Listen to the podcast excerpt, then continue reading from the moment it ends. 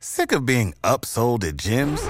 My guy, you're currently a base member. For $90 more, I can upgrade you to our Shred membership. For $130 more, you'll be a Swole member. And for just $300 more, you'll reach Sweat Platinum. At Planet Fitness, you'll get energy without the upsell. Never pushy, always free fitness training and equipment for every workout. It's fitness that fits your budget. Join Planet Fitness for just $1 down and $10 a month. Cancel anytime. Deal ends Friday, May 10th. See Home Club for details. Do you bleed green? Are you an ultimate Eagles football fan? Well, you're in the right place. Well, you're in the right place. This is Birds 365, hosted by the new Mac and Mac, Jody McDonald and John McMullen. Here we go, here we go. Who collectively have covered and talked about more than 50 plus years of Eagles football. Kick off your day with Birds 365. You'll get debate. We love to argue. You'll get the real story from inside the locker room. And you'll hear from some of the great football minds from around the region. You're about to become an Eagles insider. Get in the game. Join Jody Mack and Johnny Mack and join the football community that flocks to Birds 365. Birds 365 starts right now. Welcome to the NFL. Let's go. Let's go. Go. Go.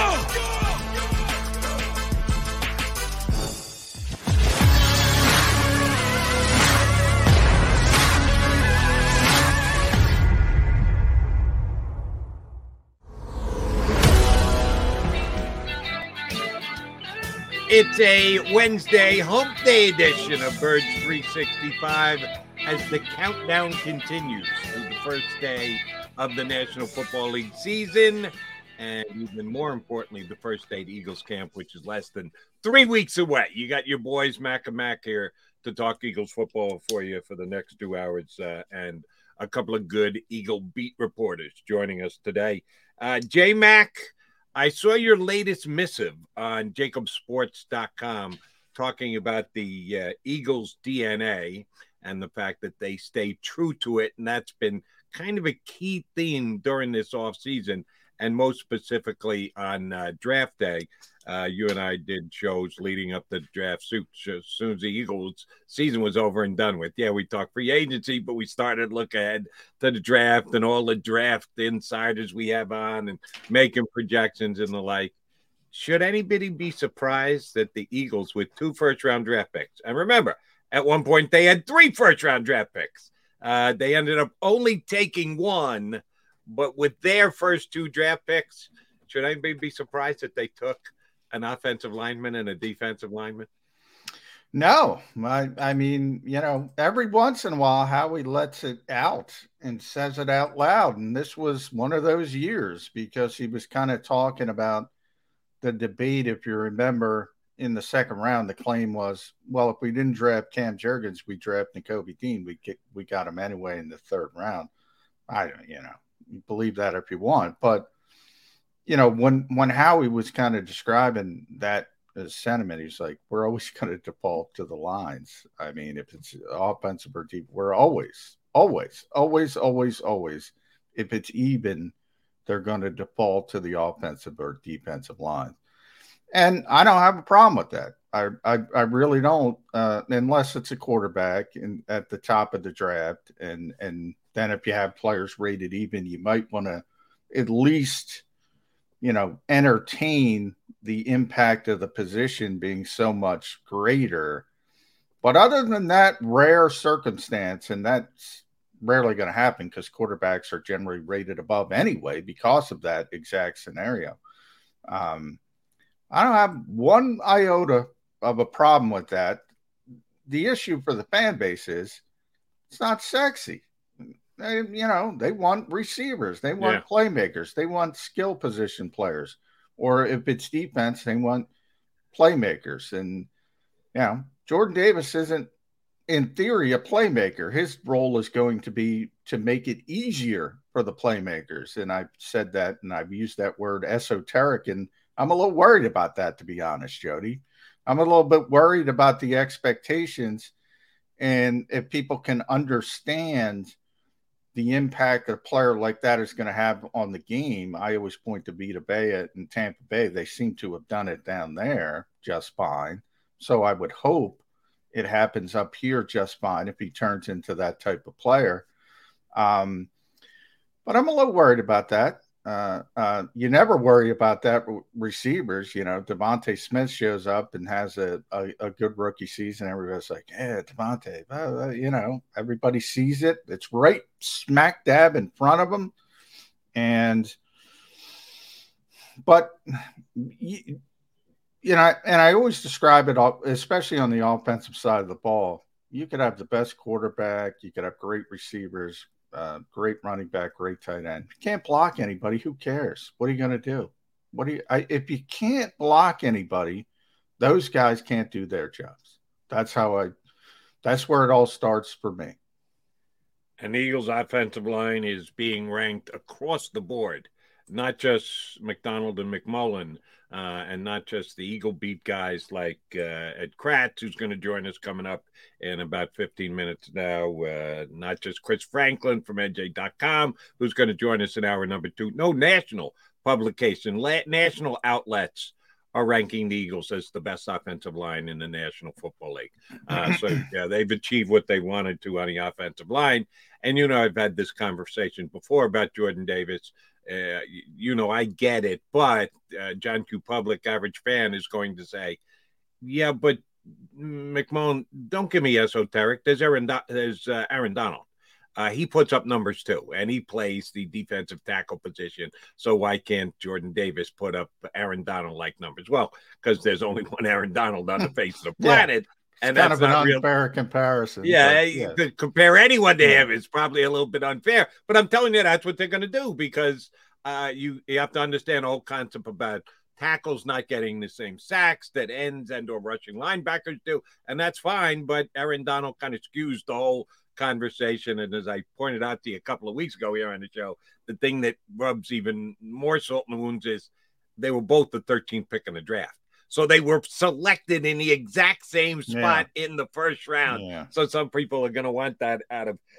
But you know, Davis. for for people in Philadelphia, maybe a a good comparison would be like you take a defensive end, you know, somewhere in the first round, could be, you know, could be in the top five, like Chase Young or Bosa or somebody like that, and you automatically expect him to be Reggie White well, the odds are against that. That's that's who Aaron Donald is, people. That's you know, he's one of the greatest defensive players who've ever lived. So I I would not start any comp off with Aaron Donald, but that's just me. Right. But the one reason why the fans will do it is Aaron Donald's still playing. Reggie, as great as he was, nobody's seen him in a decade. He's uh, been out of the National Football League. God rest his soul. Uh, he is no longer with us either. That's why it's easier to comp Aaron Donald because guess what? He's going to play again this year, despite his wink, wink, nod, nod flirtation with retirement. Oh, shockingly, he got his contract renewed and he's going to yeah. go at it again for another year. Way to go, Aaron. Yeah, that was uh, Floyd to get his contract redone. Um, he's still around. So that's why people are going to make the comparison between Jordan Davis and uh, Aaron Donald. And he's just not going to put up those kind of numbers because nobody else ever has. I, I do want to get a Jalen Hurts point in, and we've talked plenty of Jalen this week. We're going to do so with uh, both of our guests today, Ed Kracz and Chris Franklin. Um, great stat from our buddy Reuben Frank on NBC Sports Philadelphia's observation column comes out either Saturday, Sunday, at different times during the off season. But I think I saw it. I think I saw it either Sunday night or Monday. I don't remember which.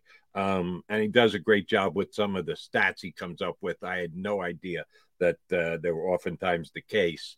Uh, his stat of the week this week for Jalen Hurts was this players in the National Football League last season who rushed for 10 or more yards on any play.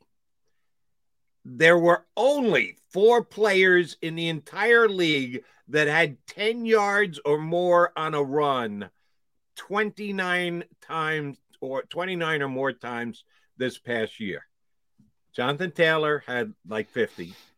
Nick Chubb had like 35 or 36. Um, who was the other one? There, there was three running backs. Dalvin, I, I think. Uh, Dalvin. Yeah, Dalvin Cook had uh, in the low 30s, and Jalen Hurts had 29. There were only three running backs who had more 10 yard or more games gains in the league than Jalen Hurts. He was fourth in the league in 10 yard gains, and that's every other team's running back included, except for Cook, Chubb, and uh, Jonathan Taylor. Here's my concern here, J Mac. In the moment, you, you you get all excited about it, but then it just becomes part of the yards gained when the game is over and done with. But those 10 yard bust out runs by the quarterback not only move the sticks, get your first down, not only led to 10 touchdowns last year, but they were also demoralizing runs. That, that that takes a big bit a bigger chunk out of a defense mindset if the quarterback takes off and runs for 10 12 yards then a, an out to DeVonta Smith who toe taps and gets out of bounds and stops the clock. You give that kind of play up. All right, let's go. Uh, reset the downs. Let's go to. But when a quarterback does that, that can be kind of backbreaking to a defense. And if the Eagles get what the Eagles want going into this season, there's going to be less of that this year. They want Jalen Hurts to hang in the pocket yeah. and throw it to AJ Brown and throw it more to Goedert and throw it more to Smith, which, oh, with all intents and purposes, should work and should keep the, the, the chains moving. But will it be that same kind of gain I know the league is a passing league, and when a quarterback is running as much as Jalen did, he's uh, putting himself at risk. And we know the Eagles care about putting people at risk. When in doubt, don't practice. Um, should no one is talking about that? No one is mentioning this. That you know, if we pass it more, Jalen's going to be running it less. And he's pretty damn effective at running it last year. I just gave you the stat. Reuben gave it to you. I'm just repeating it. He was fourth in the league of 10 plus yard rushes last year. Could the Eagles be downgrading, downplaying a key element of their offense? Um, well, they want to. I, I mean, I guess it depends how you look at it. You know, one of the things you, use the term demoralizing, and the description that you gave is a perfect example of it. You know, a, a little toe tapping reception versus say third in in 10 and and you do everything right defensively and all of a sudden the quarterback leaks out at the last minute gets a 10 yard gain that's demoralizing yep. on the other hand you know if you got a nine man box and you say oh we know jonathan taylor's going to get the ball and you got everybody up there and you run it and you still run it for 10 yards, that could be even more demoralizing. So the reason I bring that up is uh, like it's different, right? Running backs, you're you know they're getting the ball. If they're going to run the ball, it's a design run. Quarterback, I'd love to see the number of Jalen Hurts. How many of those are designed? I would I would say not a lot. Probably, you know, maybe there's a couple, I would say 80 well, to 90. more than that. I, I, most of his runs, most of his big runs were off schedule, off schedule. And that's a big part of his game. And that part's not going away. If, if, right, if let, let, let me ask you this RPO, is that designed? Uh, uh, zone read is designed. Uh, RPO, it's a little bit more you know, it's a run pass option. It's built into the term. It's an option for the quarterback. Now, a lot of coaches use that as a Chip Kelly used to do that as a um, sort of fall back and not let you in. Sometimes they call it a run. They say just run it. Um, you know, sometimes they're calling a pass play, but they'll call it an RPO, acting like it's an it's a run pass option on the play essentially what you're supposed to do is read the one defensive player you're supposed to read depending on what he does you either right. throw the ball or run the ball so it's it's in the ether do you consider that a design run or a design Absolutely. pass depending on the day Nick Sirianni will tell you, well, that counts as a run. You heard that last year, remember when he was getting criticism? Well, that counts as a run. That's that's a run pass option, even though they threw the ball. So it's kind of convoluted. But See, a lot that, of that's why I think a lot of his uh, successful running plays were RPOs. And yes, I like Nick Sirianni would consider that a running a designed running play. Well, they you just it, don't make the decision to let split second that in play. You got to make that call, but once you make that call, it's a design running play. Well, we had that discussion on the show last season, Jody, when he was throwing the ball. Instead, it's an RPO and it counts as a run. You weren't on oh, board. No, no, no, no, no, no, no, did Sirianni really try that? Yes. Yes. No, no, no, no, no, yes. no. What, what, once the play is run, we find out whether it's Absolutely. a run or a pass. You got to put it down in that. the column that We've it ended been, up. We even had that discussion on the show, and I, I'm, I'm with you. I'm like, you're stretching that. No, eh, eh, eh. um, that that's fudging. No, that doesn't count. But if but a guy my, takes my, if the quarterback takes off and runs with it, I consider that a designed running play. But even either, though a pass was part of an option at one point, you decide by what the play ends up being either um, you know my my larger point is it's not the same as Taylor or Chubb or Cook. That and Lamar Jackson's in this category as well. Um, those two led the NFL in in yards per attempt. Lamar Jackson was one, Jalen Hurts was two, and and then it was Taylor, Chubb, and Miles Sanders tied at 5.5 yards per carry. The quarterbacks were above. The quarterbacks are above because a lot of their runs are off schedule. You're not prepared. You're not, and you're right as far as the the deviation of that being. Uh, what was the word you use? It can be very demoralizing yeah, for a, for a defense. defense. When you when you pull that that that football down, that part of it, you know, we can debate the other part of it the Eagles definitely want to run the ball less. No question about it. But the off schedule part of it, where you get so many of those explosive runs, that's not going away because most of that is off schedule. So I don't think you have to worry about that as much as as some people worry about. Right, Maybe you get me, a few less RPOs. Who cares? Let you me know? ask you about some of those off schedule runs. Will the team when they actually have practice. I'm looking forward to that. They're going to actually have 11 guys on the field on offense and 11 guys on the field on defense. That will be very interesting with the Eagles since we haven't seen it since last February uh, or January, excuse me. Um, will they drill down on Hurts that they want him to hold that ball that extra half second? That they yeah, want I mean, him to get that look at his fourth option, his fourth read, rather than just go, I'm out. And up the field he goes and tries to make 10 or 12 or 14 or 18 yards with his legs. Will that be an emphasis on the offense this year? That there's a reason why we got A.J. Brown because we think he's going to get tighter coverage. So when you check down to Smith and you check down to Goedert, damn it, Quez should be wide open. If you get to your fourth read and your first three guys were covered, he's got to have one on one covered. You got to be able to get the ball to him. Will they emphasize he hang longer, wait longer, continue to give a guy a chance to get open rather than take off and make a play with his legs? Yeah, I, I, I mean, I think they've emphasized that since he got here. I think Doug emphasized that. I think uh, Nick emphasizes that. I think you know, coaches will emphasize that. Um, you know, but Nick has already has, has also said that you know that's the conventional thinking because you know it's easier to throw the ball down the field than to, than to run it down the field. But you know, when you have somebody so effective as as Jalen Hurts uh, versus uh, or Lamar Jackson, you know, sometimes those runs turn into 20 yard runs. And if you dump the ball off to the back as a fourth option, um, you know, maybe you get 10 yards, maybe you get eight yards, maybe you get, you get a more explosive play by, by running the football with those types. So it's a fine line, uh, but they'll definitely press.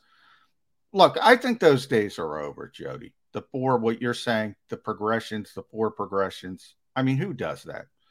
Um, you know, maybe Aaron, Aaron on occasion. Um, of the young quarterbacks, it's it's it's one read, two read, go. Maybe one read, two read, safety valve, go.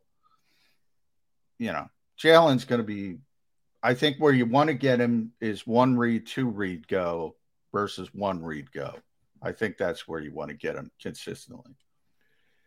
I just I have and and is now however many months since the season ended. Uh, the diehard Eagle fans that we have streaming with us here on Birds 365 certainly have that good a memory, but the kind of casual Eagle fan forget how important those runs he made last year was.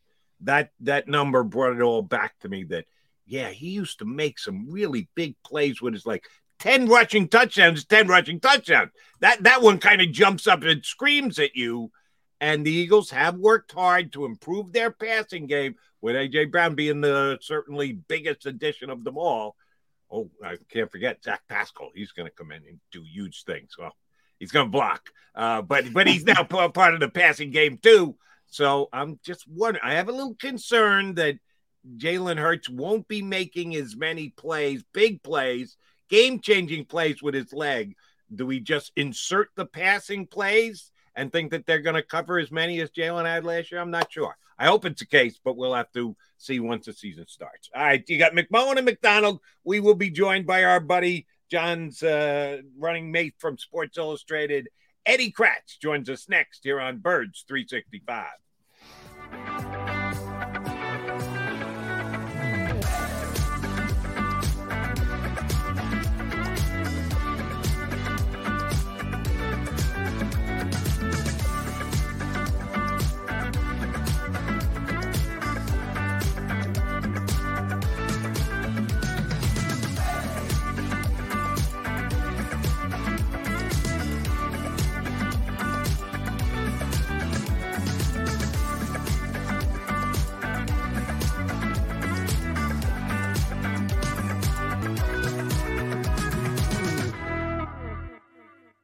Action News at 11 with Rick Williams. It's the team you trust to bring it all together. The stories that impact your community, a sports roundup for the locals, and the AccuWeather forecast you depend on. Action News at 11 with Rick Williams. All right, did you know I was the mommy slam dunk champion? Really? yes, really don't sound so surprised. Let's see it. Oh, you're ready. All right, here we go. Let's hear the crowd. So go to right, go to left, fake a mom. Mama, go up, mama! She did it. Again? You can't avoid gravity, but United Healthcare can help you avoid financial surprises by helping you compare costs and doctor quality ratings. United Healthcare. Uh huh.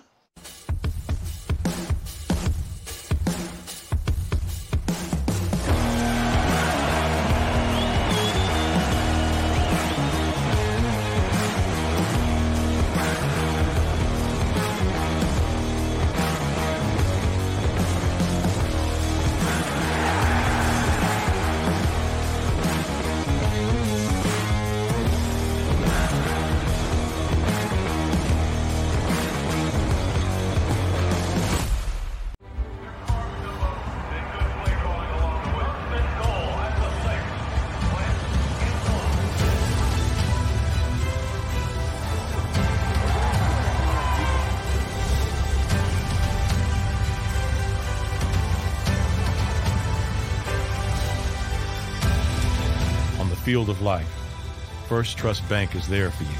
Champions on three. One, two, three. Because Philadelphia dreams deserve a Philadelphia bank. Go for the midnight dares. Go for the game. Go for the hits. Go for the fans. Go for the win. Go to Ocean Casino Resort. Book your trip at theoceanac.com.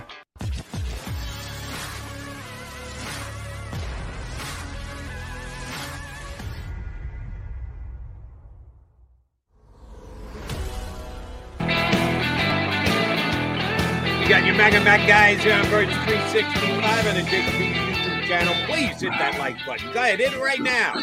Give us some love. We could use it. We're working hard. We earned it for you. We got the show off on time today. You got no complaints, streaming fans of Birds 365. Oh, they have complaints, Jody. Trust me, they have complaints. They can, but they're not justified today. Other days, yeah, they can kind of get away with it. Uh, and they should not be complaining about the fact that we've added our bud Ed Kracz into the mix, Eagle Maven from Sports Illustrated. All right, I'm going with both of you guys here. Uh, I'm enjoying the 20 uh, top 25 list you got out on the Eagles. Best football players, a little different than some other outlets that are doing uh, most important players. Uh, you guys just went straight best football players. Correct me if I'm wrong, but you got halfway through your list to number 13 today, and you've got quarterback Jalen Hurts, correct? That is correct. It's the perfect day. It seems like Jalen Hurts week. Lucky number 13, Ed Kracz, Jalen Hurts. And just to let everybody know, if we're up to Ed, he'd be higher than that. I kind of so blame me for for Jalen being playing down the list. What did I have Jalen at? It's like 17, somewhere in there. No, John, you had him at 19. Yeah, 19, Ooh, somewhere. That's Yeah. I had him That's at a little. nine. I had him in the top ten. Um, There's a lot of good players on this, a lot of good football players on this team. A lot of good football. Now, it, our our buddy Dave Zangaro from NBC Sports Philadelphia is doing a top 25 list, but his top 25 list is most important Eagles players. Right. Now, if I were doing that, Ed, I'd have Jalen number one, as I imagine he's going to have Jalen number one. But best pure football players, hey, Eagles got a good roster now. Howie Roseman deserves a lot of credit, and people are going to see that as we get into their top 12. A lot of good football players on this team. yeah, you know, um, you, mentioned pure football players. You know, I had Jake Elliott on my list. Yeah. at number uh, twenty-one, which gave him some votes. Actually, I, I might have had him a little higher, but I think he finished twenty-one on our list because Right. Yeah. Because you I didn't didn't have him him on, on your Yeah. list, John. Yeah, Um, and I'm and, unless you're Justin Tucker, I I hold being a kicker against you. But yeah, you're right. I mean, he's a great kicker, but yeah, I have a tough time putting kickers in the list of top 25 players. Yeah. See, I think All right, kickers- here's here's where I'm going to have a an issue with both of you guys. And for those who don't know, didn't see uh, last time we had Ed on, uh, John and Ed each ranked their top 25. Then they divided between the two to come up with their list. So they balanced it out between themselves. Uh, so my problem will be with both of you guys. If we're going backwards, because um, I could pretty much tell you who the top 12 are going to be, the 12 best players who are left, who you haven't gotten to yet. What order they're in, I'm looking forward to uh, seeing how that works out for you guys. Should be fun. Uh, but I could tell you who the 12 are. So going backwards, Jalen at 13. You had Avonte at 14, Landon Dickerson at 15, Miles at 16, TJ Edwards 17, uh, 18 was Jordan Davis, 19 was Bradberry, 20 was Isaac Seumalo, 21 you mentioned Jake Elliott, 22 was Quez Watkins, 23 Kyzir White, 24 Derek Barnett, 25 Jack Driscoll. Which means if he's not in the top 12, which I don't think he's going to be in the top 12, you do not have Nakobe Dean on this list. Correct? We can't give that away. Sure, we can. No, he's not on the list. He's, yeah, you're going to Come put him in your top 12? No, no, he's not on the list.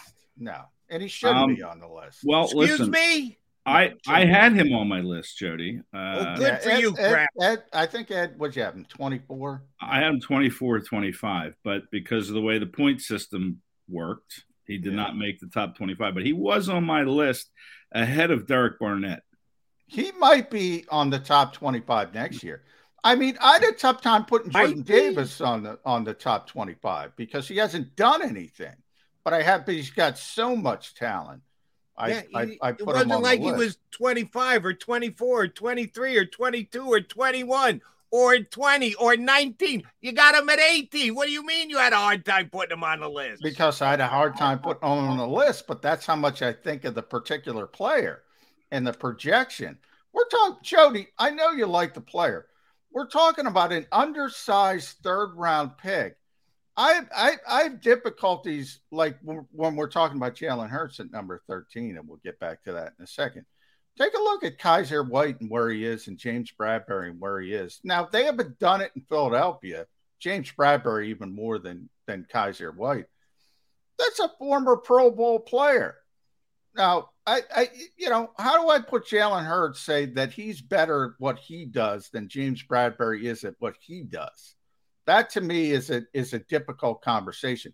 So any any rookie is difficult to put me on the list of a good team. The Eagles are a good team.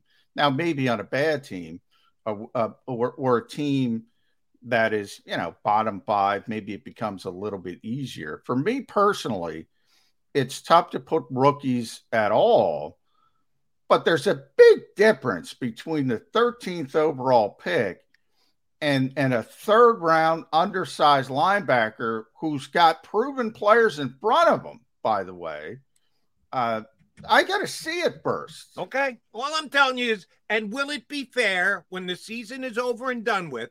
Can we all sit down and objectively say what was contributed on the field that Nakobe Dean is going to be a top 25 player for the it's possible for from my part. It's certainly I'd, possible. I'd be willing to bet damn good money that the possible becomes yeah, but we're talking like I when I wrote about because I did the Jordan Davis story, um, and and what I wrote, I think what I wrote is you know next year at this time you're probably going to be looking at 18 and saying that's quaint, like you know that's way undervaluing Jordan Davis. He's going to be a potential top 10. Maybe the same thing happens with Nakobe Dean. But again, you got to see it. You're a you're a production guy, Jody. You got to Oh, see yeah. it. They haven't done anything. production. He had more production in, co- in college than any player in the, the, the National Football. Yeah, but that's college college. last year. That has Right, nothing but to you're do. projecting. You're projecting what Jordan Davis is going to do because his numbers weren't near what Nakobe Dean's numbers were. So if you're willing to project, why won't you project Nakobe Dean be able to do in the NFL what he did in college? Well, Well, yeah, I can Uh, I can just say I think Jordan Davis is going to have more of a role than Nakobe Dean. I don't. Um, and, you know, at least I think initially, I it's going to be interesting to see what they do with Nakobe Dean. You know, because like John said, there are players ahead of him, and nothing's going to be handed to him. I think but if, don't don't the Eagles have those guys named Javon Hargrave and Fletcher Cox ahead But- of but they Jordan have more. The defensive line they use more of the rotation though. Yeah, so it's Jordan more Davis is going to rotational see his time. I don't. I'm not sure how much they're going to rotate their linebackers. Now they might, you know, put Nakobe Dean there in there for a play or, you know, two, and then let him grow into a role. But the defensive line is notoriously rotated. So you have he's your third tackle, your third defensive tackle, and I think that's reflected in the list because Javon Hargrave was higher, I think, right? And and Fletcher, Fletcher still has not yeah. been revealed yet, but um, you know he's the third guy. I mean, Milton Williams is also. I gave some thought to putting Milton Williams in there because I think he is a very good player. You know, he had a very good rookie year, um, but I just think Jordan Davis is going to be your third defensive tackle right out of the gate, and they're going to move Milton Williams around and they're going to rotate Williams in there too. But I think Davis is going to play quite a bit, and Jonathan Gannon even told us that that he's going to be a three down player.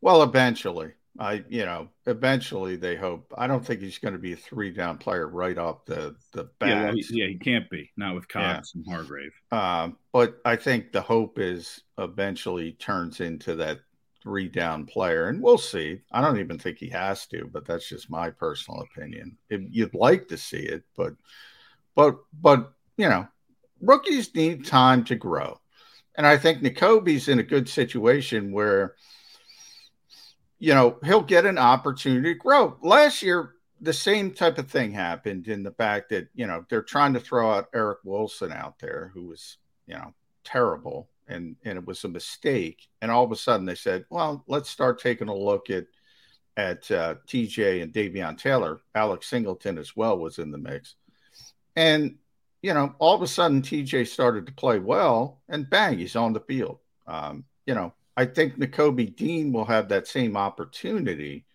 You know, you mix in if he's better than Kyzir White, you play him. Uh, you know, but maybe it's more the second half of the season. Maybe it's week five, week six. Maybe it's a little bit earlier. Um, but I think it's going to be sticking the toes in the pool. I don't think they're throwing them in the deep end uh, week one. That's how I look at where Nakobe. And plus, we haven't even talked about the health issues. And you go all the way back to the draft, guys, and how we said, no, he's fine. He's fine. Well, he didn't do much in, in, in, in OTAs. They said he'd be out there. He was out there. But remember, who, who, who did a lot in OTAs, John? No, well, yeah, part of that is there's no there's no teamwork. But and we were only out there for two practices, an hour and a half total. But I got to tell you, the first practice, uh, and it was it was it was TJ and Kyzir, um, and then it was Nakobe and Davion. Now I think the Nakobe was actually on the third team. They started him a little he bit was. slower, he but he was out there. And then the second practice, it, he wasn't even out there. They they were starting to look at the overhang players, as Jonathan got. So it was Barnett, it was Patrick Johnson, it was Kyron Johnson. So I don't even know if he's healthy. On top of that, and I don't even know if he's going to be fully healthy from this pec issue week one. So that plays into it as well. But yeah, after the season, Jody, uh, I said the same thing about Jordan Davis. Hopefully, Nakobe Dean's like 15. You know, hopefully he makes a splash. But I can't do. I can't put a third round pick in the top 25 of this team. So you you let where they were drafted dictate to you more so than what they did on the collegiate football level. Well, uh, part of it is again, if if if what you know, the greatest college football player, some people will will argue, you know, could be Tim Tebow. Okay, who cares? You know, at, at, at the SEC level, as a college football player, and it's still astonishing to me this to this day that he was a first round pick. But he was a first round pick because people bought into it. People bought into his success at Florida. And he was. He was one of the greatest college football players of all time. It, it, this is a different level. This is this is it is more difficult to play at this level, especially when you have some of the traits that Nakobe has that that didn't allow him to be drafted where his production level should have put him at if that yeah, makes sense. I, I, say shame on the other 29, other 31 teams in the National Football League. And yeah. kudos to the Eagles for getting that kind of a talent where they got him in the draft. And let's not forget the Eagles didn't think he'd be sitting there, you know, when what was it, number 82 or 83 when he came when 83. They, no, they yeah. wanted him at 51, but they wanted Cam just a little bit yeah, more. there was no way. Going into the draft, there's no that's why they signed Haason Reddick and Kyzir White you know, two very, very good veterans, in my opinion. Kyzir White had 144 tackles last year. Now I, now, I know, you know, the Chargers defense wasn't that good, but he is very active. I think he's very good at covering tight ends, which was a problem for this defense last year. Tight ends just got the better of the Eagles all season long. Um, and the Eagles didn't think they were going to be getting a linebacker in the draft. Now, maybe they thought they'd get Kyron Johnson where they did in the in the sixth round, but they did not think Nakobe Dean would be sitting there. They had rebuilt this linebacker group with that in mind. So Nakobe Dean was just kind of the cherry on top of the cake. And he's a guy that, and why I had him on my list, but not real high, was just because I just don't know what kind of role we're going to see for him this year. Um, especially early on. I mean, he's going to have to come in, prove himself. And John makes a good point with the health. He could be one of those players that they manage throughout camp where he's not practicing every day. And then how does that impact a rookie? We saw that with Landon Dickerson. He didn't have a lot of time in camp last year. He was put on the pup list once training camp started, and he was on there for a month, came off. I think August 30th, and then he was inactive for the first game, but then he obviously had a big role Granted, it's a different position than linebacker, but still, you, I think the Eagles are going to manage Nakobe Dean, and they're going to try to keep that pec or that shoulder. You know, he's had some shoulder issues. They're going to try to keep him as healthy as he can be. I don't think we're going to see him out there practicing every day. I think he's going to be managed, and you know, I think that will delay kind of the start to his uh, to his career. What we don't know about, uh, you're right. we never know about injuries. How the hell can we know? We don't have a crystal ball to look into injuries can go other ways, though. Like you said about Landon Dickerson. Oh, he's not even practicing. Oh, he's on the pup list. Oh, why'd we take him in the second round? Uh oh, here goes injuries to other guys on the yes. offensive line. Right. Dickerson gets slotted in there and he cracks you guys top 15, right? As yeah. a guy who we didn't know anything about in camp, and all of a sudden now he's on your top 15 list. What happens if Kyzir White gets well, hurt? that's What exactly what I DJ think the hope is. I mean, that's exactly. I wouldn't have had Landon on the top 25 list last year coming into the season. Uh, just like I don't have Cam Jurgens on the top 25 list, and he's the 51st overall pick. One, Right. there's not going to be a role for him, barring injury. Um, so that factors into it. But even if he was, even if Jason Kelce retired and and they picked uh, Cam Jurgens to start at center, I wouldn't have him on the top 25 list. I mean, it, it's really good. but but John, where did you have Davis? Eight, uh, where uh, probably 16, 15, 16. I think Ed had him a little bit lower. Do you have the voting there? I forget. I'm Uh, getting. I, I I don't have it in front of me, but Yeah. um, I, That- uh, that- that's but I'm, I, I'm that's why I question when you say I couldn't put him on the list, but you put Davis at 16. Because I think more of Jordan Davis than Nakobe Dean. I think more of Jordan Davis than than Cam Jurgens. And by the way, so does the rest of the NFL. One guy is the 13th pick in the draft. And by the way, I, if, I, if, you're if you're going to tell me that you're going to make your list off the draft, okay, fine, I understand. I would put more into it than that. no, I'm telling you, anybody who's listening to this show, and you should be listening to this show, Jody, knows how much I think of Jordan Davis as a player before the draft even started. Before the when I said the Eagles are probably going to take him, probably going to get trade up. Yeah, I'm patting myself on the back to take him. I think he is a difference maker. I think he is a Vita Vea type player. I think there is maybe 10 players a year that come into the NFL with the kind of potential of Jordan Davis. That's not an insult to Cam Jurgens or to Kobe Dean. I think he is a top tier potential all pro like player. And I still have difficulty putting rookies on that list, but he's different to me than those guys. And yeah, part of it is, and, and the NFL is telling you by where he's slotted that he's different from those guys.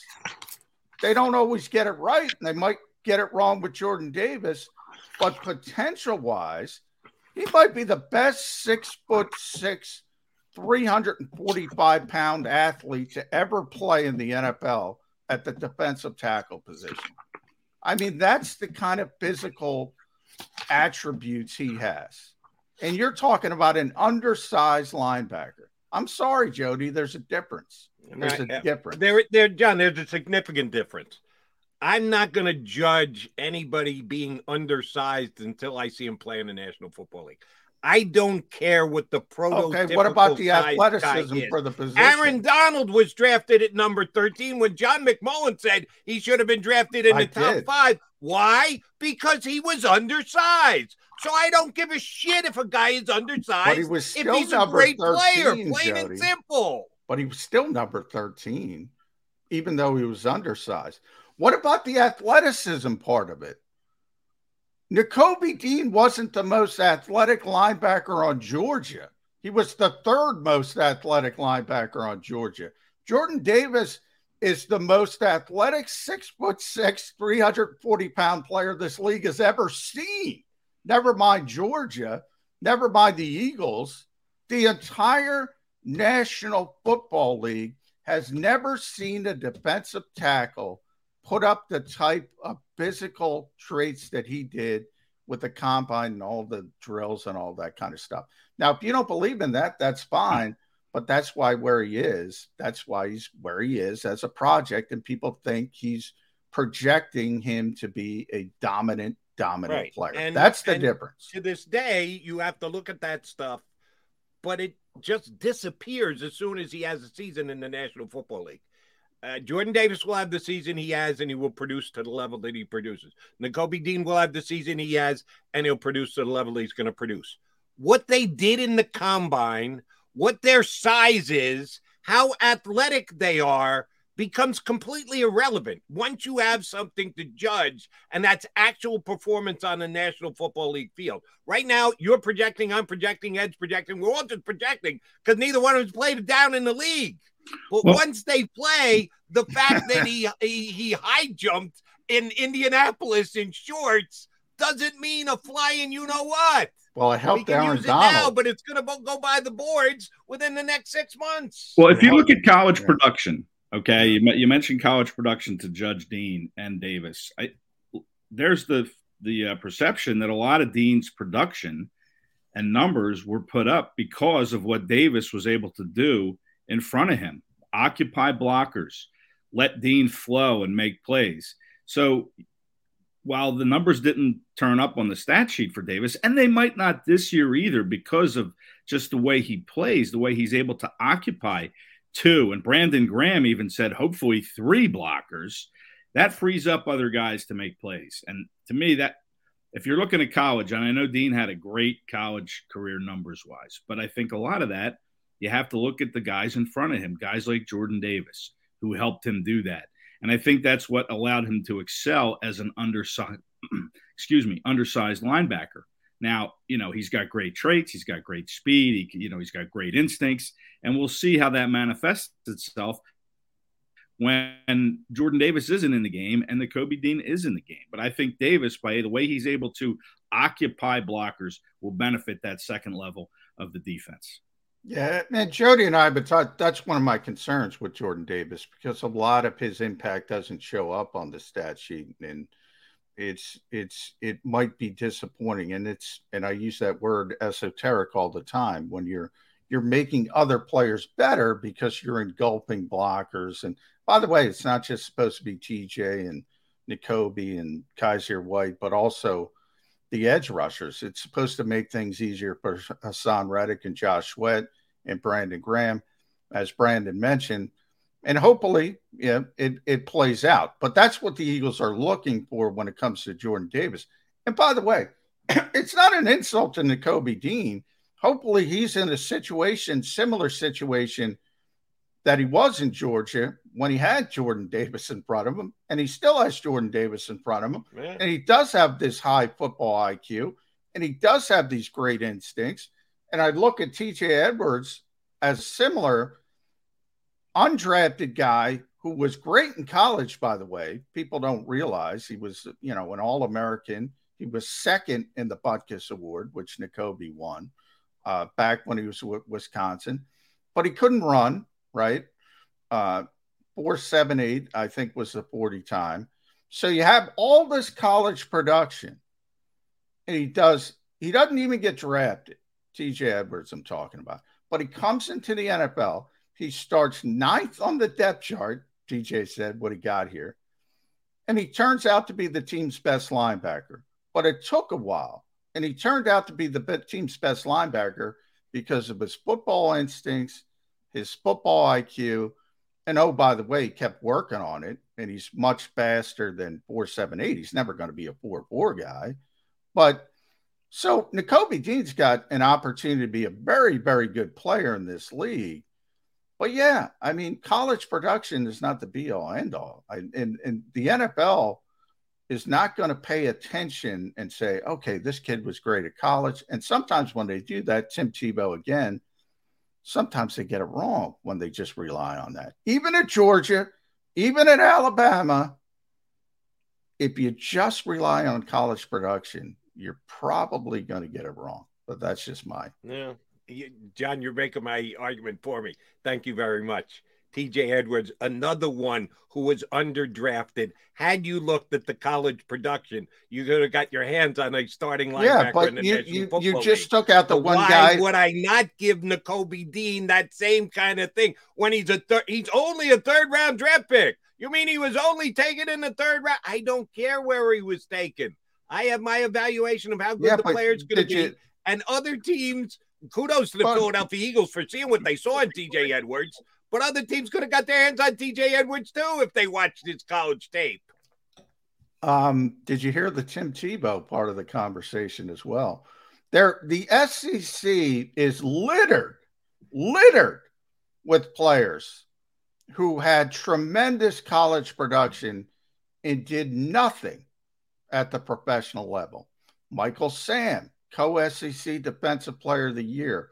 Big, you know, big story because he he was, I believe, the first draft pick to come out um, as as as gay. Um, but he was a hell of a college football player. Led the nation in sacks again. Co SEC Defensive Player of the Year, but he was six foot two, and he didn't have long arms, and he he he didn't project as an edge rusher at the pro level and he wasn't fast enough to move the linebacker, he couldn't play. I remember Dontarius Thomas from Auburn.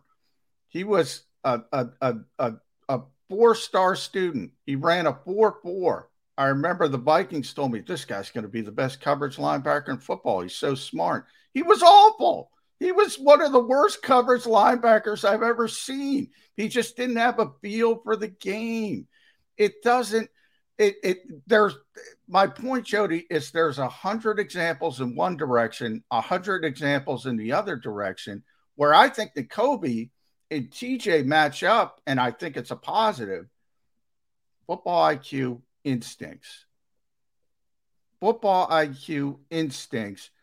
And if you have the players around you, and Nakobe Dean certainly had the players around him at Georgia, hopefully he'll have them here at, at Philadelphia that means he's got a chance. He's got a chance. It's not an insult, though, to say last smack dab day one, you're not in the top 25 of a team that has the seventh best roster in the NFL, according to Pro Football Focus. Do you Here's think that's an yes. insult?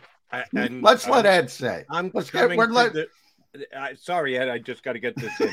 Yeah, go, um, go, go. Here's where I come to the defense of Nakobe Dean.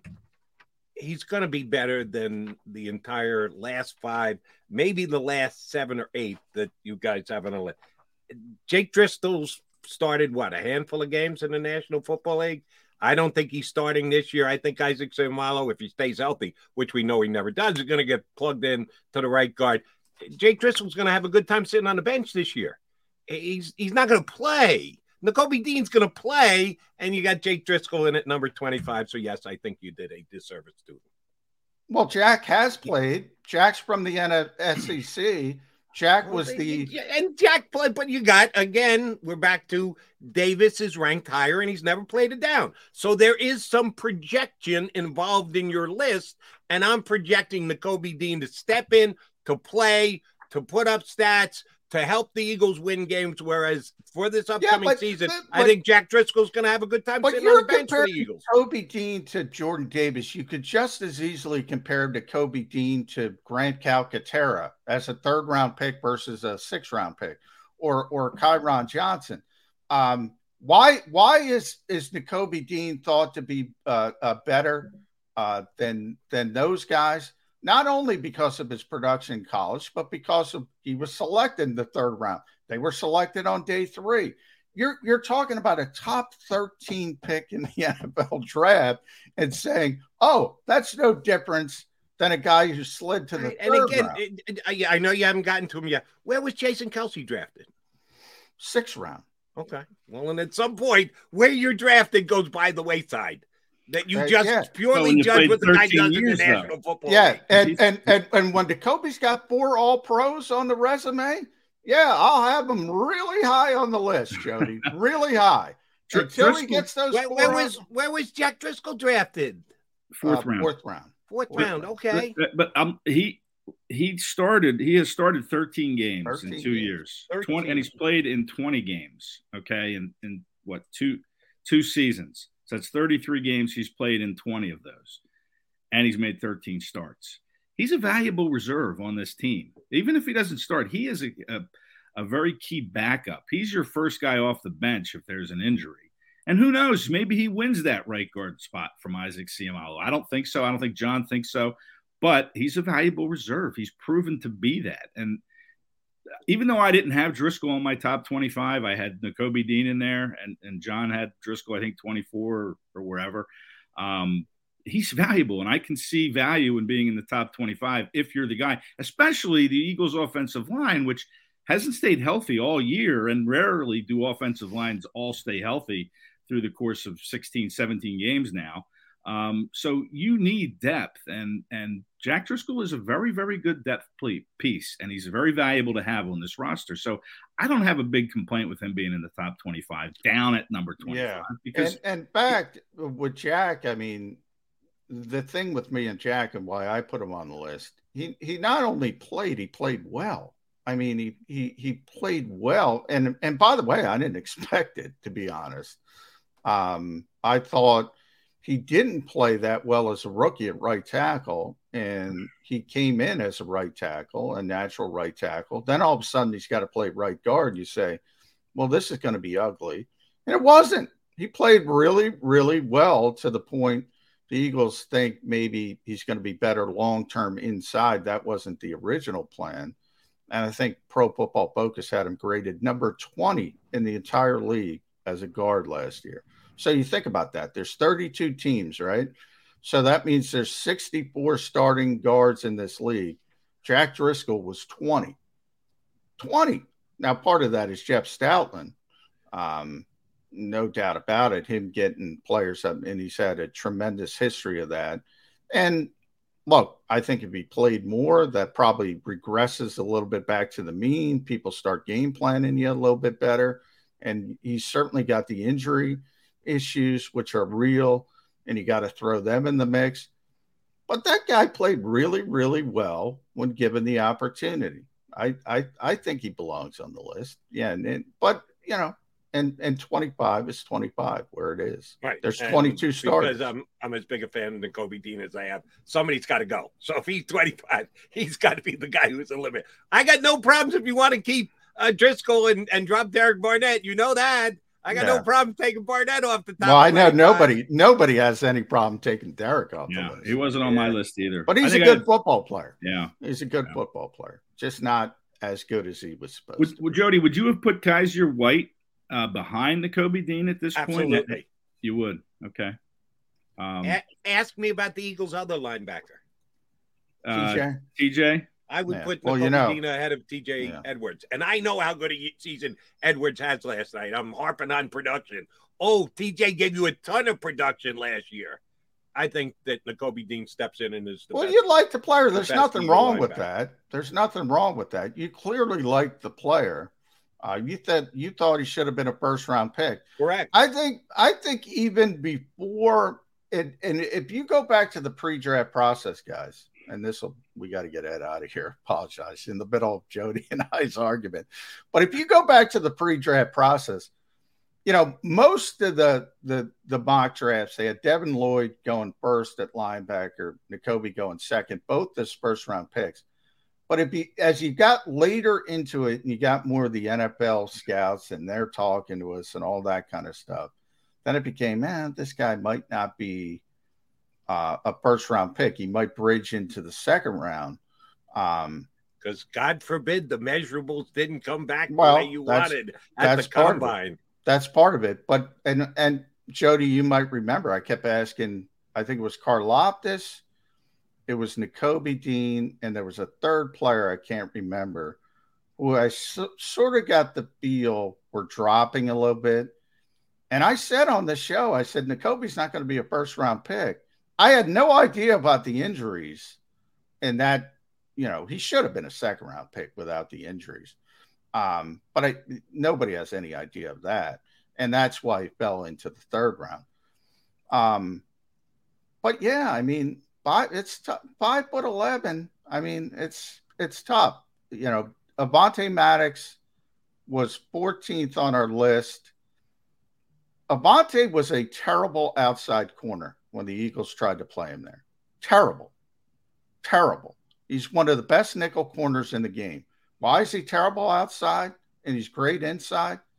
Part of it is measurables. I mean, it does matter. Ed?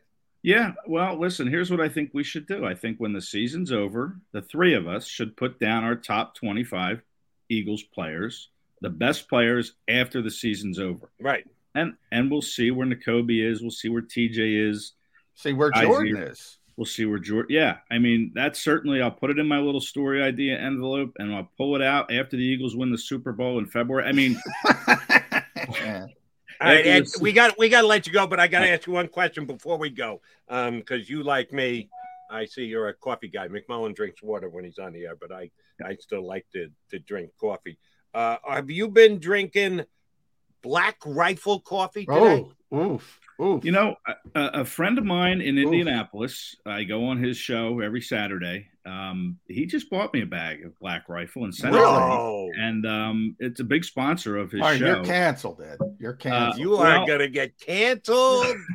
you shouldn't admit to that here on Birds 365. Well, I I just had it like two weekends ago. He he sent it to me. I was and- just kidding. This was supposed to be a joke. Well- this wasn't supposed to be. Yes, I have my Black Rifle coffee right here, right now. No, I didn't know the background of Black Rifle. He's like, it's a sponsor, and he asked me one time on the show, "Do you drink?" And I said, "I never have." And he said, "I'm going to send you a bag." He sent me a bag, and you know what?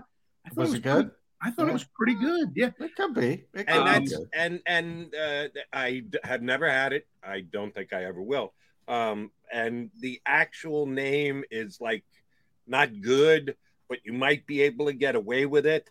But when part of their offerings are AK forty seven espresso, I know. And I- silencer smooth, and I know any of murdered out. That's a flavor, murdered out. I, I didn't And know any it's of that. now a major sponsor of the Dallas Cowboys. What yeah, the that's not good. hell? That's not good. I, I just thought it was Black Rifle. I didn't know there was all these different brands and varieties of it. But I think Which which one, thing, did you get? What you did you just get plain, or did I- he send you off the murdered out blend? No, I didn't get anything that I thought I, that I found too offensive. I must have gotten just the plain, but uh, it was not bad. And uh, I think when you buy a bag, a portion of it goes to to uh, you know the Uh-oh. military. To the NRA, yeah, way to Uh-oh. go. It might be the NRA. But listen, I like I said, I I I just heard the advertisement and he asked me. I said sure, and he sent me a bag. What am I going to do? Send it back? I, I drank it. It was not bad. Yeah, Do I buy it again bad. now? Probably That's not. good. Yeah. God Yeah. damn it, that's why we love you, Kracz. You come on, God you don't bless you. complain about me and John screaming at each Yeah. other. You you pump the products. You're the best, Ed Kracz. You are the best. I'm not pumping the products. I'm not telling people to buy. it. I'm just saying. I- Now I- there I we go. buy it. And, See, you know, now there is an example of an excellent trait, Jody. There's Ed Kracz backtracking like one of the greatest cornerbacks. When in doubt, boom, do that 180. Good Yeah. job, Yeah. Kracz. yeah, I'm gonna. I think I might make the top ten list after this Yeah. Yeah. season. Look that at kind him. of back He, pedal. he just opened his hips and and had a tremendous back pedal. Uh, there was Spin. Ed Kracz. Spin and turn. Yeah. Eddie, good stuff. Thanks, buddy. All right, we'll thanks, talk to you next Ed. week. Yep. Talk to Sorry, sorry, Ed. That's Ed Kracz. You don't have to apologize. I have to apologize because I went off because both you and Ed are, in my estimation, under you're you're evaluating, you're projecting, you're predicting, and I think you're both coming up short on how big a difference Nakobe Dean is going to make in the Yeah, I thought we were going. To be honest, I thought we were going to get more into Jalen being so low on the list, but we got into a wormhole. Um, it, it, No, it I, all I think you guys got Jalen exactly where he should be. Um, it all depends on your definition. Like Ed, at, like I have a problem putting kickers on there. I mean, I see Ed. I mean, Jake Elliott. Without the ones like you, who work tirelessly to keep things running, everything would suddenly stop. Hospitals, factories, schools, and power plants, they all depend on you. No matter the weather, emergency, or time of day, you're the ones who get it done. At Grainger, we're here for you with professional grade industrial supplies. Count on real time product availability and fast delivery. Call clickgrainger.com or just stop by. Grainger for the ones who get it done. Does his job. You know, he's one of the best 25 doing his particular job. I just have a mental block when it comes to kickers. I, I have a hard time, you know, putting them on the a list of best 25 football players. But I could see other people having a different definition. And then, yeah, I mean, with rookies, it's really hard for me. And I, to be honest, if the Eagles picked a rookie probably 25th in the draft, like say Jalen Reagor's year. Now, and this is before Jalen Reagor's 20, what was he, 21? Um, even Andre Dillard's year. I wouldn't have put them on the list. I mean, I'm, I have a difficult time putting rookies on a list of 25 best NFL players. That's how much I think of Jordan Davis. He's Yeah. the I was going to say, John, I, I I concur with what you're saying, but if you're going to put Davis up as high as number 18, then you are taking a projectional look at what you think he's going to be able to do in his first year. So you're not just eliminating rookies. Yeah, but he's the outlier. That's what I'm saying. He's the outlier, not Nakobe Dean. Yeah, he, I- he he's the rare one, and that's why I bring up Andre Dillard, Jalen Reagor, players like that. I wouldn't have them in the top, and that was before they failed. I wouldn't have put them up that high. All right, McMullen and McDonald. Uh, long second segment of the show. Quickie timeout coming. Chris Franklin yet to come. Keep it here on Birds 365.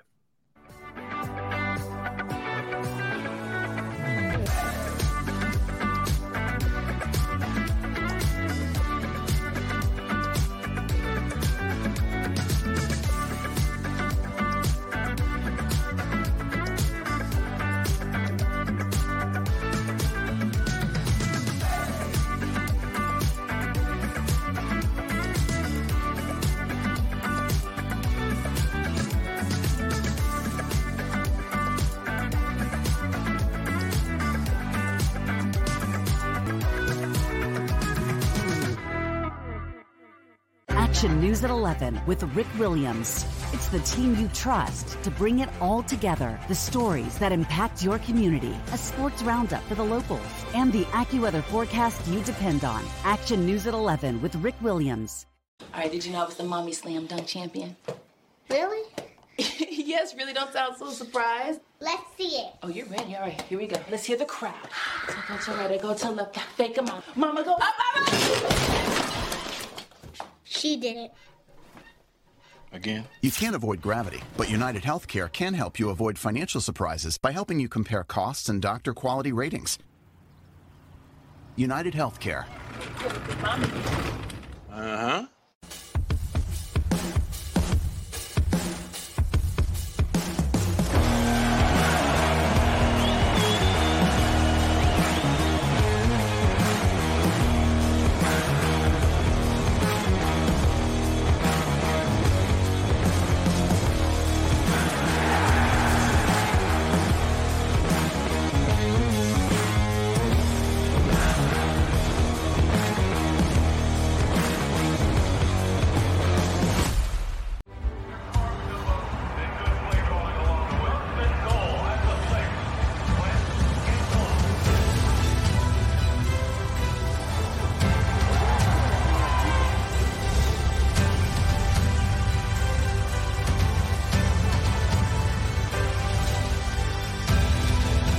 Field of life, First Trust Bank is there for you Champions on three. One, two, three. because Philadelphia dreams deserve a Philadelphia bank. Go for the midnight dares. Go for the game. Go for the hits. Go for the fans. Go for the win. Go to Ocean Casino Resort. Book your trip at theoceanac.com.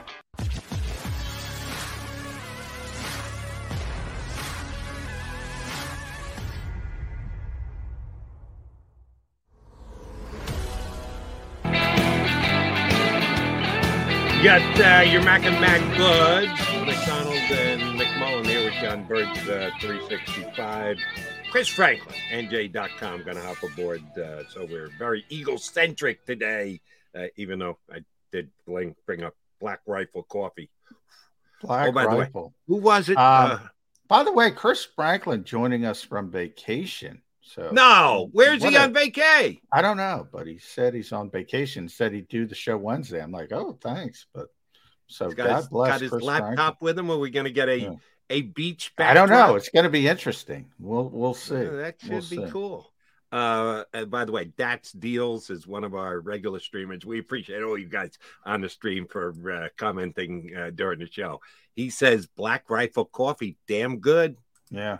Well, I can believe that. I mean, uh, you know, I, it's, a, it's a difficult time for Black Rifle Coffee, I imagine. To to, but I but there's no reason to think it can't be tasty. Can't be a great coffee. We're, Yeah. we're commenting on the quality of the coffee. The reason why I brought it up with Ed, and I, you would have had to give me a hundred to one ahead of time that Ed was the answer was going to be, oh yeah, I just had my Black Rifle coffee. I, that was supposed to be an a flippant off. Yeah. Oh, I know. Yeah. Not I, not not it actually commenting on. I had never heard of Black Rifle Coffee until the oh, came out. yesterday. Yeah. Yesterday's until the, first time I, uh, I ever heard of it because there was a big story about the Cowboys announcing on Twitter via social media that they, they had struck a partnership with this Black Rifle Coffee, which prior to yesterday I'd never heard of. And I had no idea that they had blends, the three of which I just read to you, which uh, I don't understand why, co- unless they are just making such a political statement tied to their product. Oh, if that's the way they want to do business, that's the way they want to do business. But for the Cowboys to announce the partnership the day after the mass shooting in Chicago, the morning after the incident uh, here at the parade, the, the performance on the Parkway in Philadelphia, it just smacks of the worst possible timing and not understanding what's going on in the world around you. Why would the Cowboys announce it uh, uh, the day that they did yesterday? Yeah, you know that that's interesting. Um, I did, you know, people jump to uh, political uh, leanings very quickly. You, I often, you know, is it that or is it just incompetence and not realizing the moments? Um, I do know. Shame on know, them either way. Maybe a little more shame one way than the other, but it's a shame on the Cowboys either way, is it not? Well, I agree, but I think one is is is much less uh, incendiary than the other. I I only say that for this reason, Jody. I know how little um, people give to their social media sort of outlets, and usually it's some kind of intern or low level employee putting this stuff out there, and they do something stupid, and all of a sudden you're like, well, you know, maybe, you know, get somebody in that job who has some experience, who has, you know, sort of a news head or you know something of that nature. But you know, it's a sponsorship. So maybe they just rolled it out. It is Texas. I mean, you know, the joke is when you hit Texas, they give you a gun when you enter the state. I Right, mean, but aren't, it's aren't different- the Dallas Cowboys supposed to be America's team? Yeah, well, They're not insulated right there in Texas. I know where their hub of operation is, but they've been called America's team for four decades, five decades now, however long it's uh, been yeah, yeah. It's it. Well, it, it, to me, the only question is what I said. Is it is it overt or is it incompetence? I'm going to give them the benefit of the doubt for now that it's incompetence. Uh, I think that's the lesser of two evils. Um, but if you told me tomorrow it came out that then no, they did it on purpose, I wouldn't be shocked. Uh, but I'm leaning toward more incompetence than anything else. Right? You're probably right because uh, at least what uh, what I saw two or three reports, um, people attempted to reach out to the Cowboys and ask why they decided to make this announcement on this day via social media, and the Cowboys did not respond.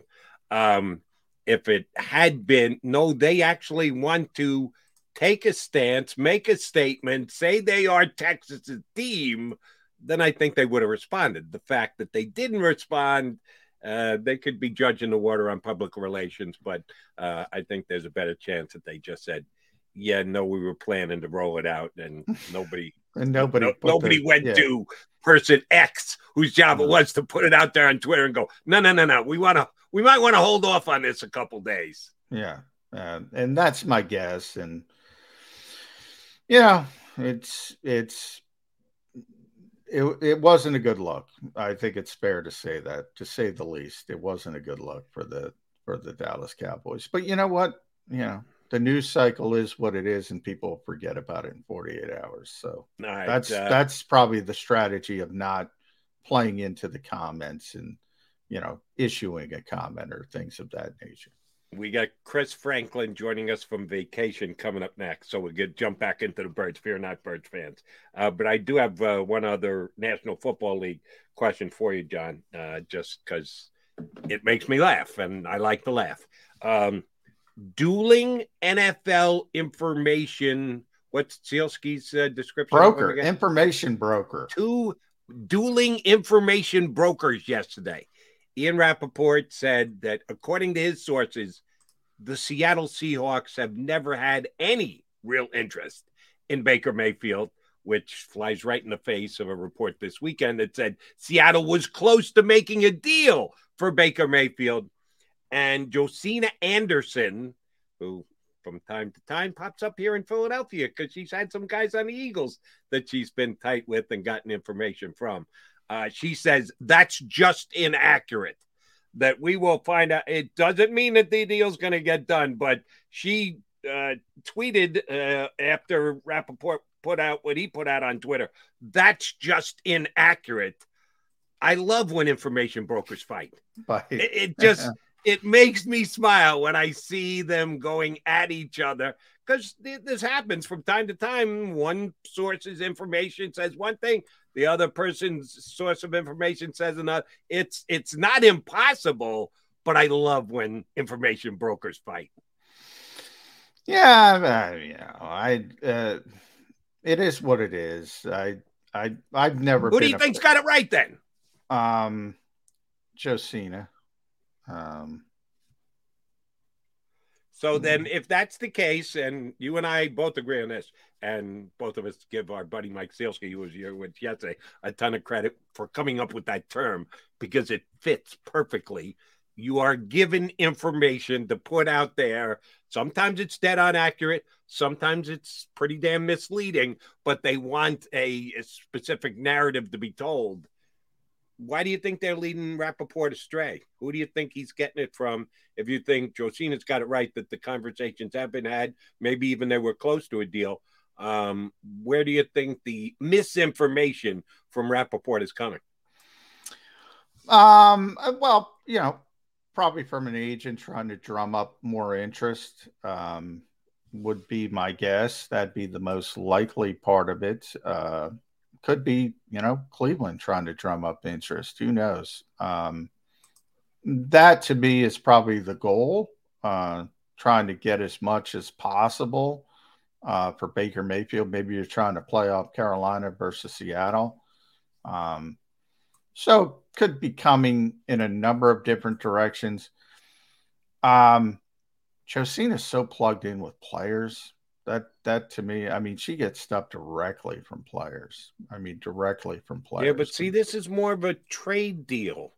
No, I know, but uh, you know, and there's I'm sure there's some players who leave things up to their agents, but there are not many who, who don't want to know what's going on.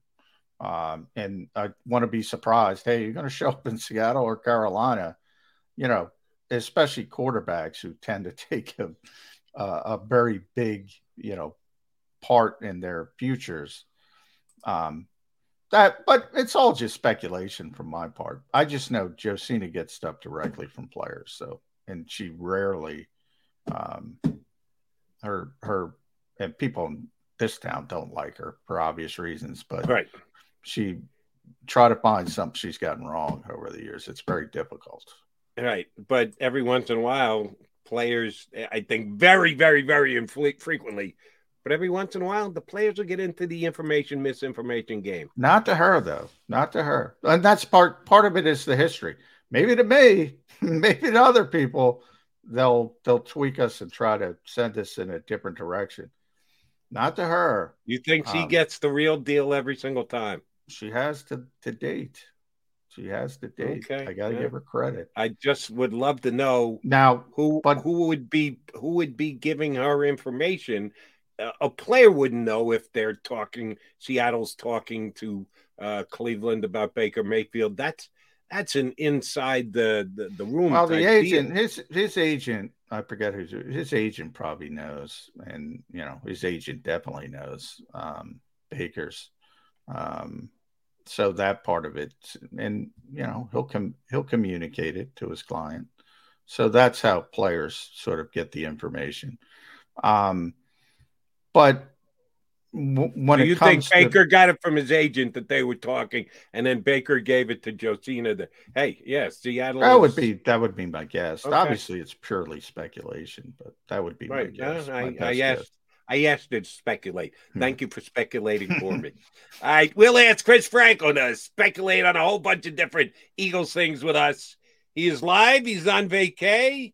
It looks like he's in a hotel room or something. I thought we were getting the beach backdrop. No, he's Yeah, we- outside. I think he's outside. Is he? Yeah, yeah. I see him shaking Is his that head. is that a yellow brick wall, not a curtain in the? God, punch him up real quick. Uh, Tone, put Franklin in the box. We'll just say hi to him, and then we'll get the commercial break in. We have to get in. Are we not capable of doing? There he yeah, is. There he is. What What Uh, do you got in the background there, Chris Franklin? He's on mute. Who's on? Who's? Oh, sorry, my bad. That was me. That was on me. Uh, Okay. I think I gotta do that. Uh, it was a side. You got some siding. Got some grass in the backyard right now. So you know? I'm just enjoying it. It's a beautiful day. There's no work. So hey, I got to talk to Is you a guys. rent, rental property you're at, or is that Or is it a house? I'm in staycation? Delaware. This Oh, this one's Delaware. vacation. I was in Atlantic City last night. Probably going to Brigantine. Probably going to go down to Ocean City, Cape May later on, like a couple of days later. So yeah, Nice. it's everywhere. So I'm, I'm enjoying this. You're a Nice. traveling vacation guy. Yeah. Yeah, Taking it got- on the Yeah. Chris is like, I asked Chris to come on the show. He said, I'm on vacation, but I can do Wednesday. I'm like, wow, thanks, bud. I, you know, I just like enjoy it, but You kidding me? My- It's fun talk. It's, it's legit fun talking Eagles with you guys. It's, Oh, it's it fun is. stuff. So it's fun. Gotta love that period. Woo! There you go. Before you know it, camp's going to be open. Grass time for you guys. All right, we'll come back with Chris Franklin in just a couple right here on Birds 365.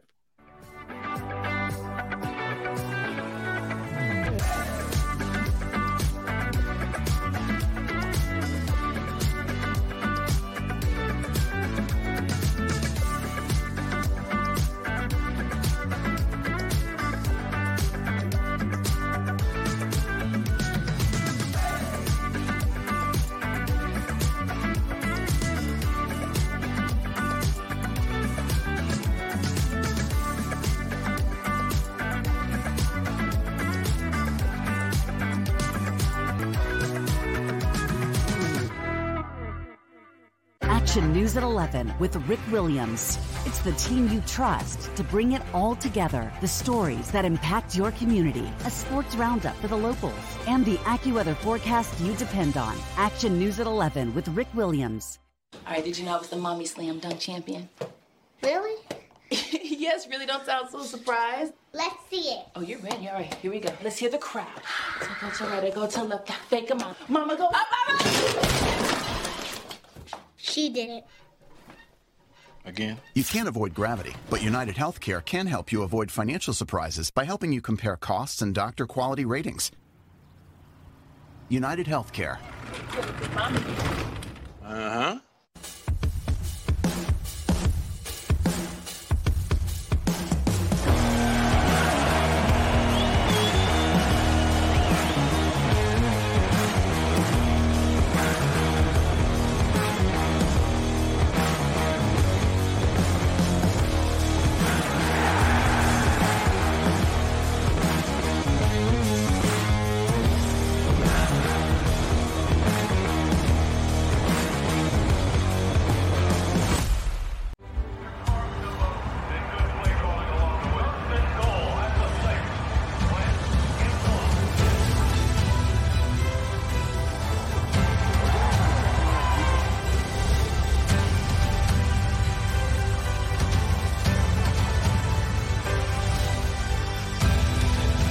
Field of life, First Trust Bank is there for you on three. One, two, three. because Philadelphia dreams deserve a Philadelphia bank.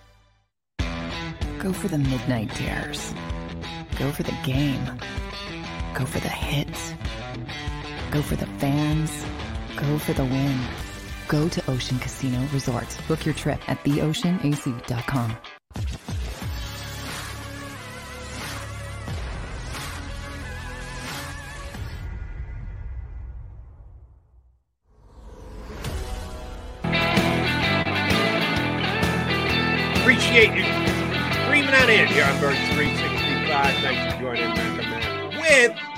Franklin from NJ.com, taking a couple of minutes out of his vacay to hop aboard with us. Yes. And we truly appreciate that. Franklin, you're you're too dedicated. You're over the friggin' top.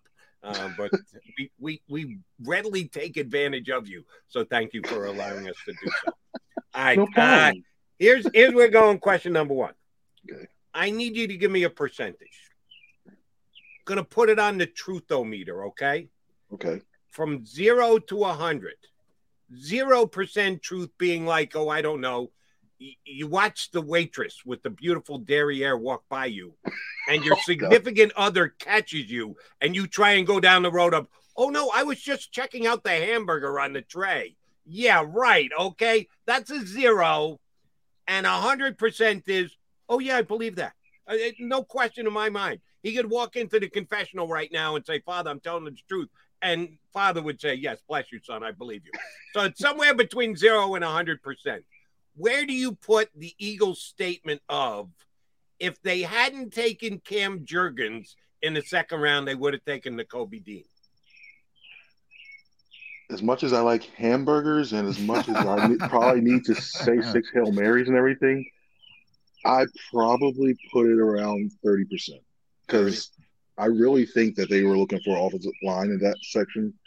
Although I think personally I would have taken Dean in that spot, but something tells me uh, I think they they were looking very very. I heard they were looking before they took Jurgens. They were looking to address one of those need, one of those needs, either center or guard, around the interior offensive lineman around that spot. So I think it I think it was a nice luxury when they look on the board to see in the third round. Then oh yeah, look Kobe Dean. Oh yeah, we always wanted him. It was a nice thing to say then, but I think overall it's Here, here's why, and I, I'm stepping on everybody's day, and I apologize for it, but you can tell I really like Nakobe Dean.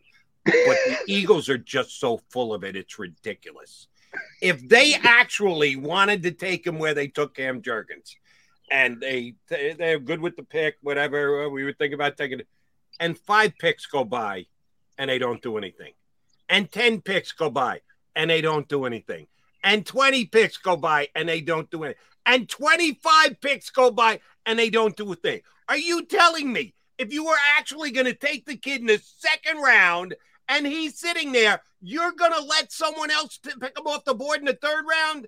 No way. You're going to move up five slots, three slots, two slots, whatever you got to do. Give up that stinking seventh round pick to get up there and assure yourself of Nakobe Dean. I think that is 100% revisionist history. Well, here- here's- take him in the second. Here's where I like Chris's number. I'd like that number 30. I might even go as high as 35, 40.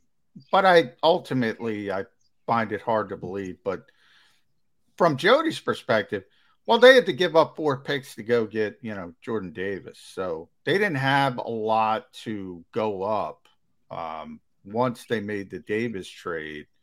Um, and the last thing, they only had five picks to begin with. If you're moving up again, um, then you even have less than that. So I I think that affected things. But and then I kind of look at at at 51. So the Eagles took Cam Jurgens at 51. You know, who who was there at at at at you know positions of need? Everybody thought cornerback at the time because that was you know pre James Bradberry. Cam Taylor Britt was the next corner who went 60. I'm trying to look at that. And then it was uh, Martin Emerson at 68. So I don't know. There weren't a lot of people for the Eagles to select. If somebody took Jurgens at 50, I think there's an outside chance they would have took Dean at, at 51. Uh, but I like 30%, Chris. And especially when you look at the way the team values linebackers, at the most part, they already had Kyzir White. They already had TJ Edwards. They say they were still very much invested in Davion Taylor. So a linebacker looked pretty set. I think it's one of those situations where he fell in their lap. And they're just like, wait, he's still on board? We're probably going to catch some heat if we don't pick him. Because they don't, when you look long term, TJ Edwards' contract's in next year. You signed White's one year deal it's so much influx. You don't know what you and speaking of Taylor, you still don't know what you truly have in him. So I think it was a pick that fills two holes, and I, I still look at that second round, and, and you look back at the history of this team and trying to pick linebackers, and they gave up Devin White. They gave up that first one. Granted, they got AJ Brown with it, which is a good one, but you could have used a pick to move up or to get back in the first round to get guys like that. But it's it just looked overall, but it, All right, little see- bit revisionist history. All right, I'm going to give you another uh, uh, zero to hundred question. Have some fun with this one. Um, the "We are an all-star team" quote last week from our uh, buddy Miles Sanders. Zero being zero effect, nothing burger has zero effect on Eagles' uh, upcoming season to 100%. Oh, shoot, he just Vince Younged us with the uh, Dream Team comment. Uh, give us the, we know it's going to fall somewhere in the middle. Which is it closer to complete and utter nothing burger to, oh, shoot, there goes my dream. It's a nightmare. He screwed us by going down that road. I think it's a zero. Personally, I think it. I think he was looking, and I, I think you got enough veteran talent, uh, talent around there, and the coaching staff were to keep that team in check. Because it's sort of like like when I look at this team, I hear something like that. It's sort of like what Herb Brooks said, like uh, Kurt Russell says, Herb Brooks is a miracle. Like this team is not talented enough to win on talent alone. So I think that the veterans are know what's going on with that. They see, they know the whole entire situation. They've been through something like this, so they won't do this. Now, if Sanders comes out and plays like Ronnie Brown, a couple of this this season, then I think we look we look back at that moment and go, oh, well, there it is. But I think overall, when you look at everything else, you say stuff like that, it's it's nothing. It, it really truly is nothing. You may get set, you may get brought in and go, hey, listen, you know, calm down a little bit, but I think he's hearing that from everybody else now. But it's I think it's nothing when it comes. Yeah, I'm I'm I'm with you. I'm with you at zero percent, and I'm going to go this far, Chris. I think Vince Young was zero percent, and your buddy, I saw your buddy Les Bowen at NJ.com kind of wrote about that. Les was there for the Vince Young mm-hmm. stuff. You and I weren't covering the team at that point. So he actually went through that stuff. What the, I mean, other than other people taking Vince Young's comments, it had nothing to do with that team underachieving. Uh, nor will, if this particular team underachieves, yeah, a bunch of us will write stories about. Hey, remember when Miles said it Oh was yeah, an all-star as team? well you should. Yeah, but it will have no effect on on them not being an all-star team. And I look at it from this perspective with Miles. I'd rather have a guy say that than a guy that said, "Oh golly, gee shucks, I don't know how good we are." I I, I don't want that guy. I don't know why people have such a problem. What do you want Miles to say? No, we stink. We stink. We're terrible. I I get it. You could be, you know, more tempered and say we got a chance to be very good. You can you can do it more politically, but I don't have a problem with it. All right, so then let, let me ask this of both of you because it's quite kind of like what uh, Miles did. Yesterday, Micah Parson of the Cowboys said that he and Trevon Diggs combined as a defensive duo can be better than Aaron Donald and Jalen Ramsey. Do you take that same stance up? Well, that's what you expect them to say. I It's, it's a confidence thing. It's a good thing. Good I'd on love them. it. I Or would you- love it.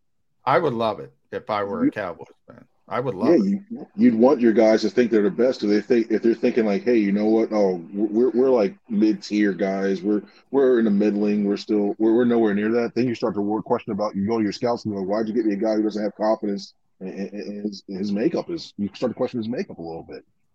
Um, I just don't I don't get. And and on a separate note, I actually like what Sanders said because it actually let it was actually a player actually giving some real insights. It wasn't the can lines. It wasn't looking that one too. He was actually open with the, the CBS guy, and if that's and I put the caveat if Miles said that you know he was taken out context. If that's what it was taken out context, and that's a whole other story. If he was actually being real, that's I I I, I welcome them being open with that, and I think a lot of guys now are going to see some of that stuff and they're like, well, we can't be open and can't be real, thinking what we really believe in this locker room now. Oh, maybe we just go with the we're going to take it one day at a time. We're going to just do everything else. I'm like, I actually thought it was kind of refreshing to see that from a player, especially when it comes to an Eagles player. So I thought, Yeah. And I, I, I think it could be a self fulfilling prophecy for a player. I look at Slay for I mean, Slay thinks he's the best corner in football. Um, and he's close to it. Um, now you got to have the physical gifts. Obviously, you got to have that uh, as a foundation, but it doesn't hurt to think you're the best corner in football if you have the confidence to go. You know what? There's nobody's going to beat me. I love it. I love it. You know, DeVonta Smith's got that sort of understated confidence as well as a young player. Every time I see it, I think it's a really, really good thing. And that includes, you know, Eagles fans aren't going to like it, but that includes Dallas and Micah Parsons. Why not, man? That guy is, he's not going to be Aaron Donald, but he's he's he he really. You talk about a rookie player. I can't remember a rookie player being that dominant since maybe Jevon Kearse back with Tennessee. Uh, that was the last rookie I saw dominate. Maybe Aaron Donald. Aaron's in every conversation. Um, but it doesn't happen that that that often. I think confidence is a big part of it. You know, and you need that because when this team goes through that stretch where they have to play the Packers and you play the Titans, there's a stretch of the schedule where it's going to be tough. And There may be about two or three losses in a row. I, I really think it could be that, especially late in the season. We're in the heat of trying to jockey for positioning, not only for the NFC East, but potentially playoff seeding. So if you have guys that are confident in that and say, hey, you know what? I know we're better at this. I know we're good at this. Look at the talent around this room. We can do this and move on. That helps out a lot in going, all right, guys, we suck. All right, we're done. It's over. Let's sit back and uh, you know what? I, I got I got plans for uh, Mexico after the season's over we're done. So stuff like that. Yeah, you rather those confident guys. Nobody wants to see him uh, go there to Mexico after the season unless it's way after the season, like sometime in February. Uh, looked up the over under numbers for the Eagles this year, uh, Chris Franklin. Over under uh, 10 and a half wins for the Eagles this year.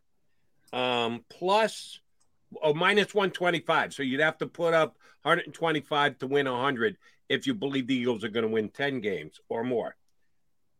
Plus a, a 10 and a half over under if you think they're winning 11 games plus 170 so you only have to put up 100 to win 170 so that's the cutting line between uh, 10 and 11 if you were making a play which one do you feel confident enough to get to 11 to get the extra juice to get it up to 170 or you drawing a line at 10 wins for the eagles this year 11 was my number for this season, so I'm feeling confident put laying that down. I, I really thought it was because when I look at when I look at uh, the, I, I, think the losses are going to be the Packers. I look at the Titans. I look at one of the Cowboys' losses. I look at the Cardinals as a loss, and I think that last Giants game when they have nothing to play for, I think that's a loss too. Otherwise, when you look at all the other stuff that they have now, I think everything else is in play. So I look at that and I think I comfortably take the uh, the 11 wins and I'm shocked. I saw that line, and I remember first open was nine and a half, and I think a lot of people in Vegas and maybe got heavily influenced in Philadelphia bumped it up to that ten and a half. So I, I definitely take the Eagles in that. You know, one of the things is expectations. That's been one of my themes, Chris, and it seems like this dead period has been all optimism for the Eagles. Everybody's coming out with lists, and they have the top ten roster, and their offensive line is the best in football. Their defensive line is top 10. They're, you know, they have great duo of corners. Their, their receivers, they haven't had a thousand yard receiver, it seems like, in forever, yet they have a top five receiving group, according to Pro Football Focus. We know about the tight end. Um, a lot of talent on this team. If it goes in a negative direction, how much heat comes on this coaching staff. It's very rare you have the continuity, the exact same coaching staff together for a second straight season. How much heat comes down on that coaching staff as a whole?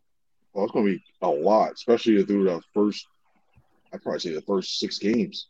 If this team comes out and looks flat, if it looks like the offense is stagnant, if it looks like there's the pass rush is not getting what it should be, given that what you have now on that front line with the, with the addition of Haason Reddick, I know it's going to take like maybe a game or two. Like I'll, I'll even give him a, a, game to get in really in the flow for a newer guy to get into that system and get acclimated and get a good true feel sense with, with game speed. But if this six games in and you look at this team and, and they're 500 or below, I'd say even 500, like they're 33 or below 500, then I think you'll start to see a lot of the people will start questioning Sirianni. People will start questioning the change for the play calling. People will start looking at Gannon and we're going to start hearing that why he's a defensive coordinator and why not. I think you see a lot of that starting to happen, but it, especially with the schedule, if they don't if they don't start the season probably like four and two, given who they have to play, then it, it might be some rough times. It won't be fun in Philadelphia. Sure. Along those lines, uh, and I think we've addressed this with you before. You come on often enough while you're on vacation, so I think we already went there. But uh, doubling back, Shane Steichen, I didn't know he was calling to play second half of the season. They kept that pretty well under wraps, and it comes out just recently that that was the case. And Shane's going to have the responsibility to start the year this year. Talk about pressure. Yeah, the difference between he was just like a guy calling in a place that we all believe Sirianni was calling all the plays. Uh, he basically was a communicator. so what? Uh, who cares? Uh, I could do that. John could do that. Uh, John's dog could do that. Um, anybody can call in the plays. Now we know he's the guy who's actually choosing the plays. How much more pressure on Steichen this year? I think now, given that the additions they have now, I think it's a lot more. I wonder. I'm. I wonder how much we're going to see more of a vertical change as a and uh, staying with that as opposed to more of the screen game and the run game because that was the mo when we heard him when he was coming joining the Eagles was that he's heavily into the run run game and screen game even when he had Justin Herbert, but that's kind of what helped Herbert develop as a quarterback. So I want to know how much he's going to actually you know continue to try to take the shots down the field, put those pressures on the safeties to try to open stuff up in the middle because I really think they can really do that.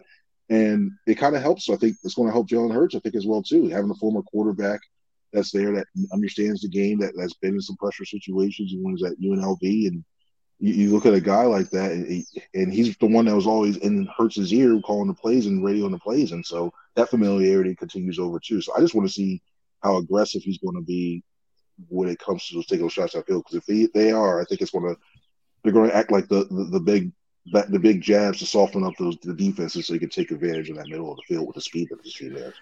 Uh, Chris, along this coaching theme we've gone down, um, I think we all expect changes. You mentioned some of them offensively being more vertical. You have AJ Brown now. Uh, you have another uh, a full season as a starter uh, under the belt of Jalen Hurts.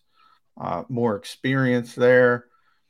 Defensively, we all know the excuses or explanations, whatever you uh, uh, adjective you want to use. Um, for Jonathan Gannon, the sharp shell coverage, we expect changes with all the talent Haason Reddick, Jordan Davis, Kyzir White, Nakobe Dean, James Bradberry, on and on and on. Um, if if if one is the same what would you be more disappointed? In other words, if the Eagles show up with the same offense and the same defense, what's worse? I think if the Eagles show up with the same defense, I think that's that's considerably worse. Given that, I think because I'm one of the people that believe they have when you look on paper, and this is just on paper, not what the, what they did last year, because everybody knows that was a putrid second second fewest sacks. That was just, with that with that lineup, that was just disappointing. I look at what they do Top now. 10 defense, though, Chris. Top yeah, 10. Statistics are wonderful, aren't they? That's why I wasn't in math. I wish I should have been in math. but, but um, when you look at the, uh, I, I, think given that the guys now you have to, that you can disguise a bit more coverages, given the guys, I think you can get more of a pass rush guys who I think actually get to the quarterback and wrap them up and not miss tackles. And there are some times last year where they dialed up some blitzes and it looked good, but then maybe you saw Alex Singleton fall off somebody, maybe you saw the corner not get there. I think they have guys now that can actually get to the quarterback and actually wrap them up and actually get rack up sacks. Are they going to be the league, league leaders? I don't think so. I think they could be in the better, a lot better. Definitely tw- more than 29 sacks better, but I think we look at especially the secondary I, it, with, with, adding Bradberry, having that cornerback trio with Maddox and Slay as well too. Uh, unless Marcus Epps or whoever's back there, Tartt or, or whoever, whatever combination of safeties are back there, unless they completely bomb and something like that, I think this defense can be better. And if they if Gannon continues to play it safe and not want to take risks and or guys aren't playing up to that level, I think that's for the defense, if they come back playing the same type of style, I think that's going to be more disappointing. All right, uh, Chris, you pointed out the Eagles play four games before the bye week. You got Detroit, Minnesota, Washington, Jacksonville, Arizona, and then the uh, biggest game of the year to that point, and what may turn out to be the biggest game of the year overall. The Cowboys here on Sunday, October 16th. We think the Eagles should be above 500 at that point. If they're at 500, that's not great. If they're below 500, you're screwed. Chances are, if you lose that game against Dallas at home, yeah, Dallas is probably going to win the division. Knowing that, that everyone is watching the early part of the schedule and evaluating the Eagles off the competition that they're playing or not playing. How do the Eagles balance putting in all the proper prep time, putting the proper emphasis on how important the quick start is, and the overall edict of, yeah, but we don't want to get hurt. We don't want to push the envelope. We don't really want to put in too much work because our stats show us, our analytics prove that if we do less, we get more from our non injured players. How does Sirianni manage that contradiction? I think it's more it's the biggest benefit of them for them is that they have the system coming back. They they're, they know they know what they're running already. So they got a second year into it. You don't have to do so much teaching and, and start to go, this is how I want our routes run. This is how I want our blitz look. This is where I want you to line up. I don't think you have to do that as much besides with the rookies and some of the developmental players. So that gives them time to do that. And this is naturally the, the only game I think, well, two games I look I worry about Detroit and not because it's just this, hey, it's Detroit Lions. You're like, it's the Lions. You shouldn't do that. Only because the first game, you don't know what the team's going to do, and they had a whole entire offseason to prep for that. The other one is like Cowboys, too. So, because you know it's going to be amped up. This team has lost three straight to them. And you know, you want to basically in that schneid and say, hey, you know what? We're going to play a little bit better this year. And we're going to come for that division. So, I think for looking at everything, I think it's going to like a four and two start. I think they win that. First, the thing that's going to happen is I think they win those first four and then everybody's going, hey, you know, look at this. Hey, look at this. The Eagles are here. They're for real.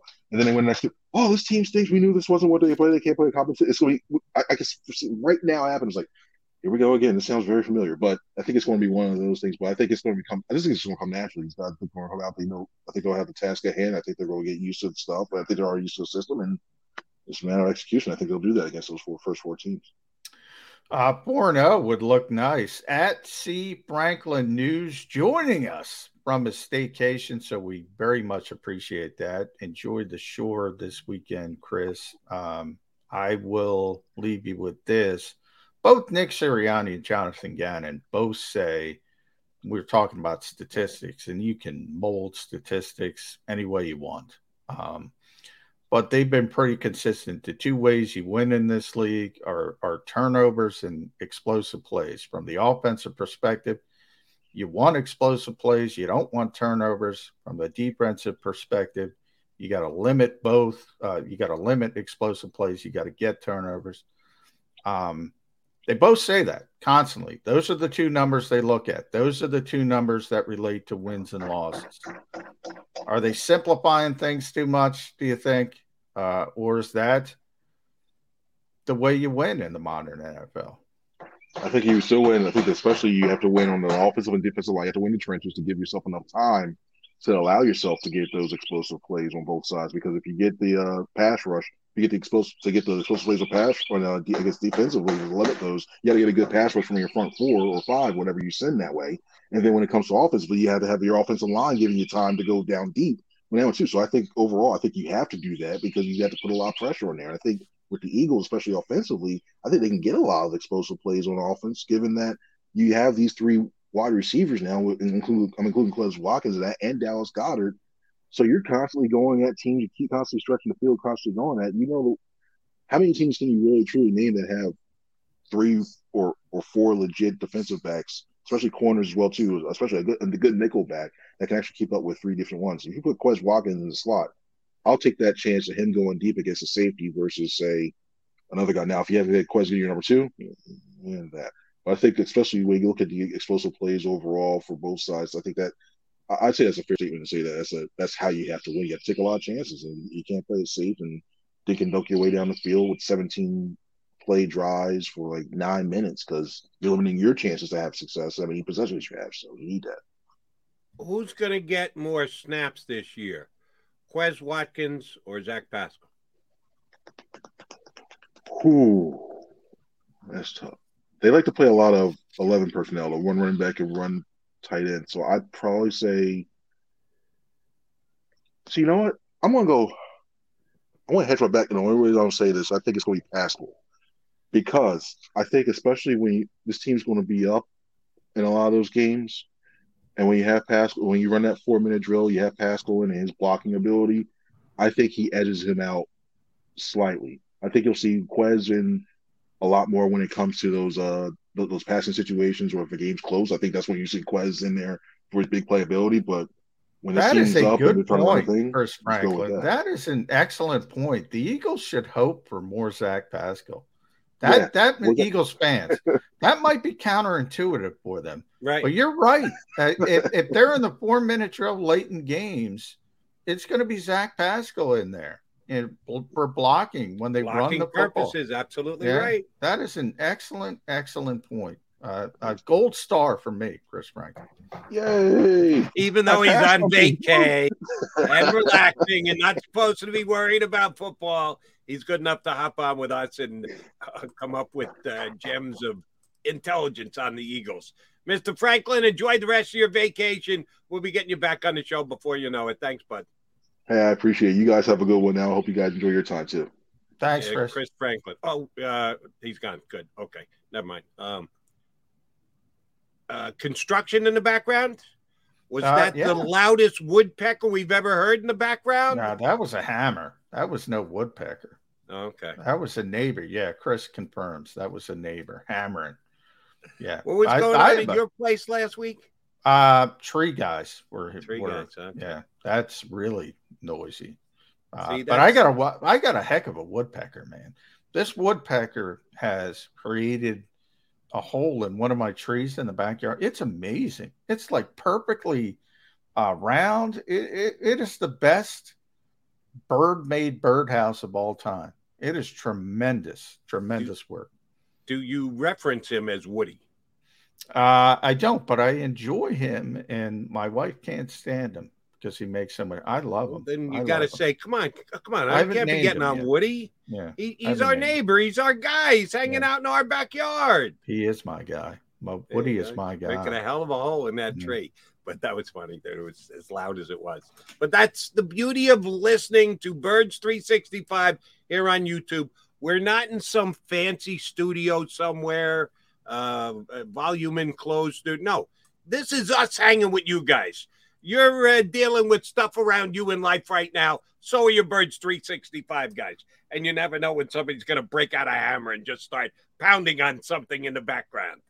Hey, Franklin came on while he's on vacation. How can you complain about that? He's a Yeah. dedicated Love the guy. helper Love to him. Birds 365. All right, Johnny Mac, Jody Mac coming back. We still got 10 minutes left. We got more Birds 365 talk for you. So keep it right here.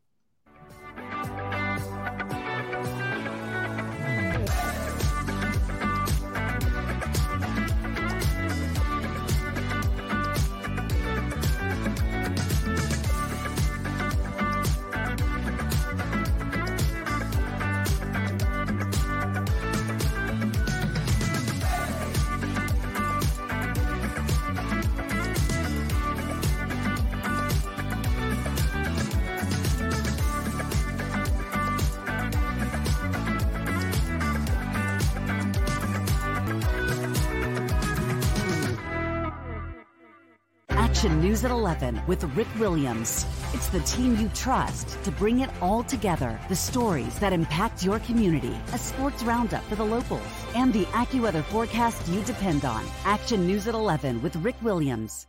All right, did you know I was the mommy slam dunk champion? Really? yes, really don't sound so surprised. Let's see it. Oh, you're ready. All right, here we go. Let's hear the crowd. So go to right, go to left, fake 'em out. Mama go up, up, up. She did it. Again? You can't avoid gravity, but United Healthcare can help you avoid financial surprises by helping you compare costs and doctor quality ratings. United Healthcare. Uh huh.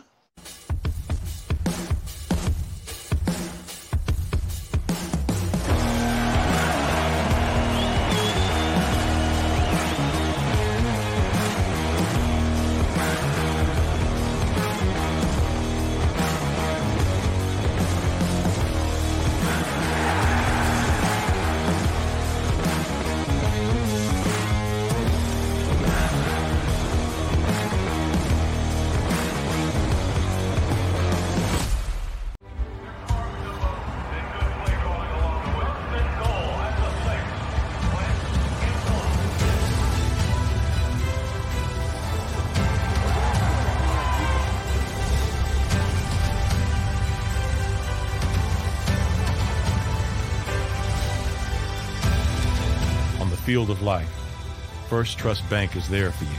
Champions on three. One, two, three. Because Philadelphia dreams deserve a Philadelphia bank. Go for the midnight dares. Go for the game. Go for the hits. Go for the fans. Go for the win.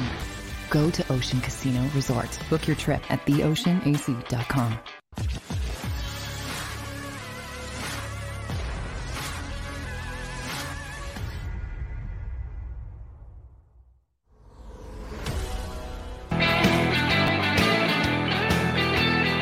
John McMullen and Jody McDonald putting the ball on show here on Birds 365.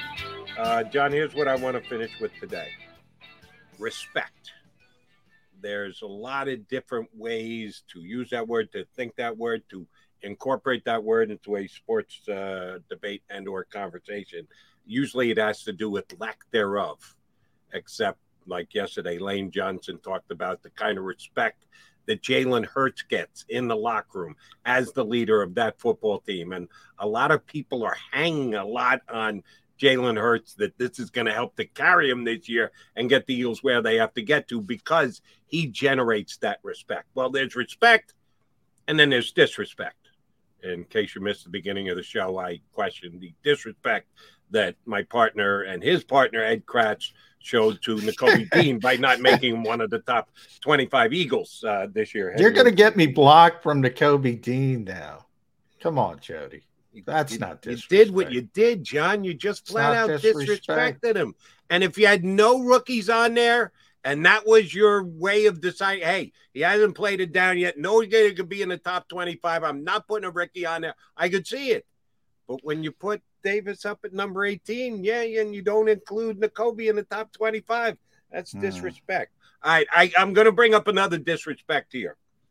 The Philadelphia Eagles.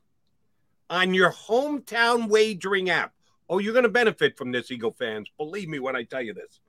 Uh, Parx, Bet Parks is the sports app that I have on my phone that I do commercials for. Um, they are your hometown uh, betting outlet.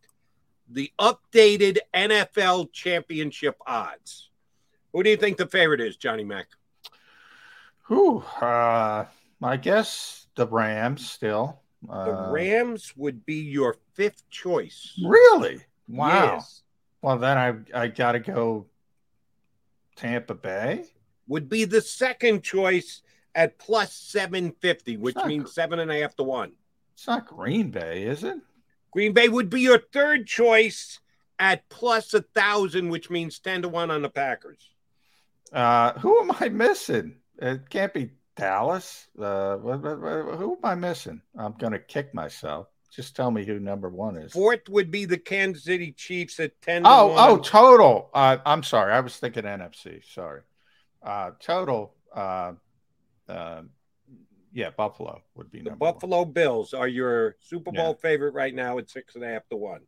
Tampa seven and a half. Green Bay ten. You and I are both Aaron Rodgers fans, but I don't know they should No, be ten. that's the third that's- overall choice. They're always, you know, higher than they should be because of Aaron. because Aaron. Rodgers. Uh, and chances are there's a little Mahomes magic in there too. Yeah. Because they're fourth at 10 to 1. Uh, the Rams are 11 to 1. The Chargers are 15 to 1. They're sixth. Yeah, I love the Chargers. Love them. I don't know if the coach can hold up, but I, I like I love them, but the I team. don't I know the that they should be number six overall. Uh, 49ers at 16 to 1 are seventh. The Denver Broncos, now led by Russell Wilson, coming out of a real tough division, are eighth at 17 to 1. The Ravens, with all that the Lamar Jackson questioning contract stuff sitting over their head, ah, 18 to 1. They're next. The Dallas Cowboys also at 18 to 1. The Cincinnati Bengals went to the Super Bowl last year. They no, should re- earn your there's no respect. There's no respect, Jody. The Cincinnati One, two, Bengals. three, that low. four, five, six, seven, eight, nine, ten, uh, 11th. The Cincinnati Bengals, 11th right now at 22 to 1, tied with the Indianapolis Colts Mm. at 22 to 1. At 30 to 1, the Cleveland Browns Eh, Deshaun, I guess, he's only going to miss six games. He sits the entire. Good luck with getting Jacoby Brissett to a championship at 30 to 1 if he gets the entire year. And coach choices at 30 to 1, the Philadelphia Eagles. Despite some people saying some real good things about the Eagles and underrated and flying under the radar, whatever else, where it kind of matters, where people put their money where their mouth is, the Eagles are still 30 to 1 on the Parts Parx Bet app right now, mm-hmm. behind the likes of the Cleveland Browns, the Indianapolis Colts, the Dallas Cowboys, the didn't make the playoffs last year, Baltimore Ravens. At least Denver I can swallow because they got Russell Wilson, but they didn't make the playoffs last year either.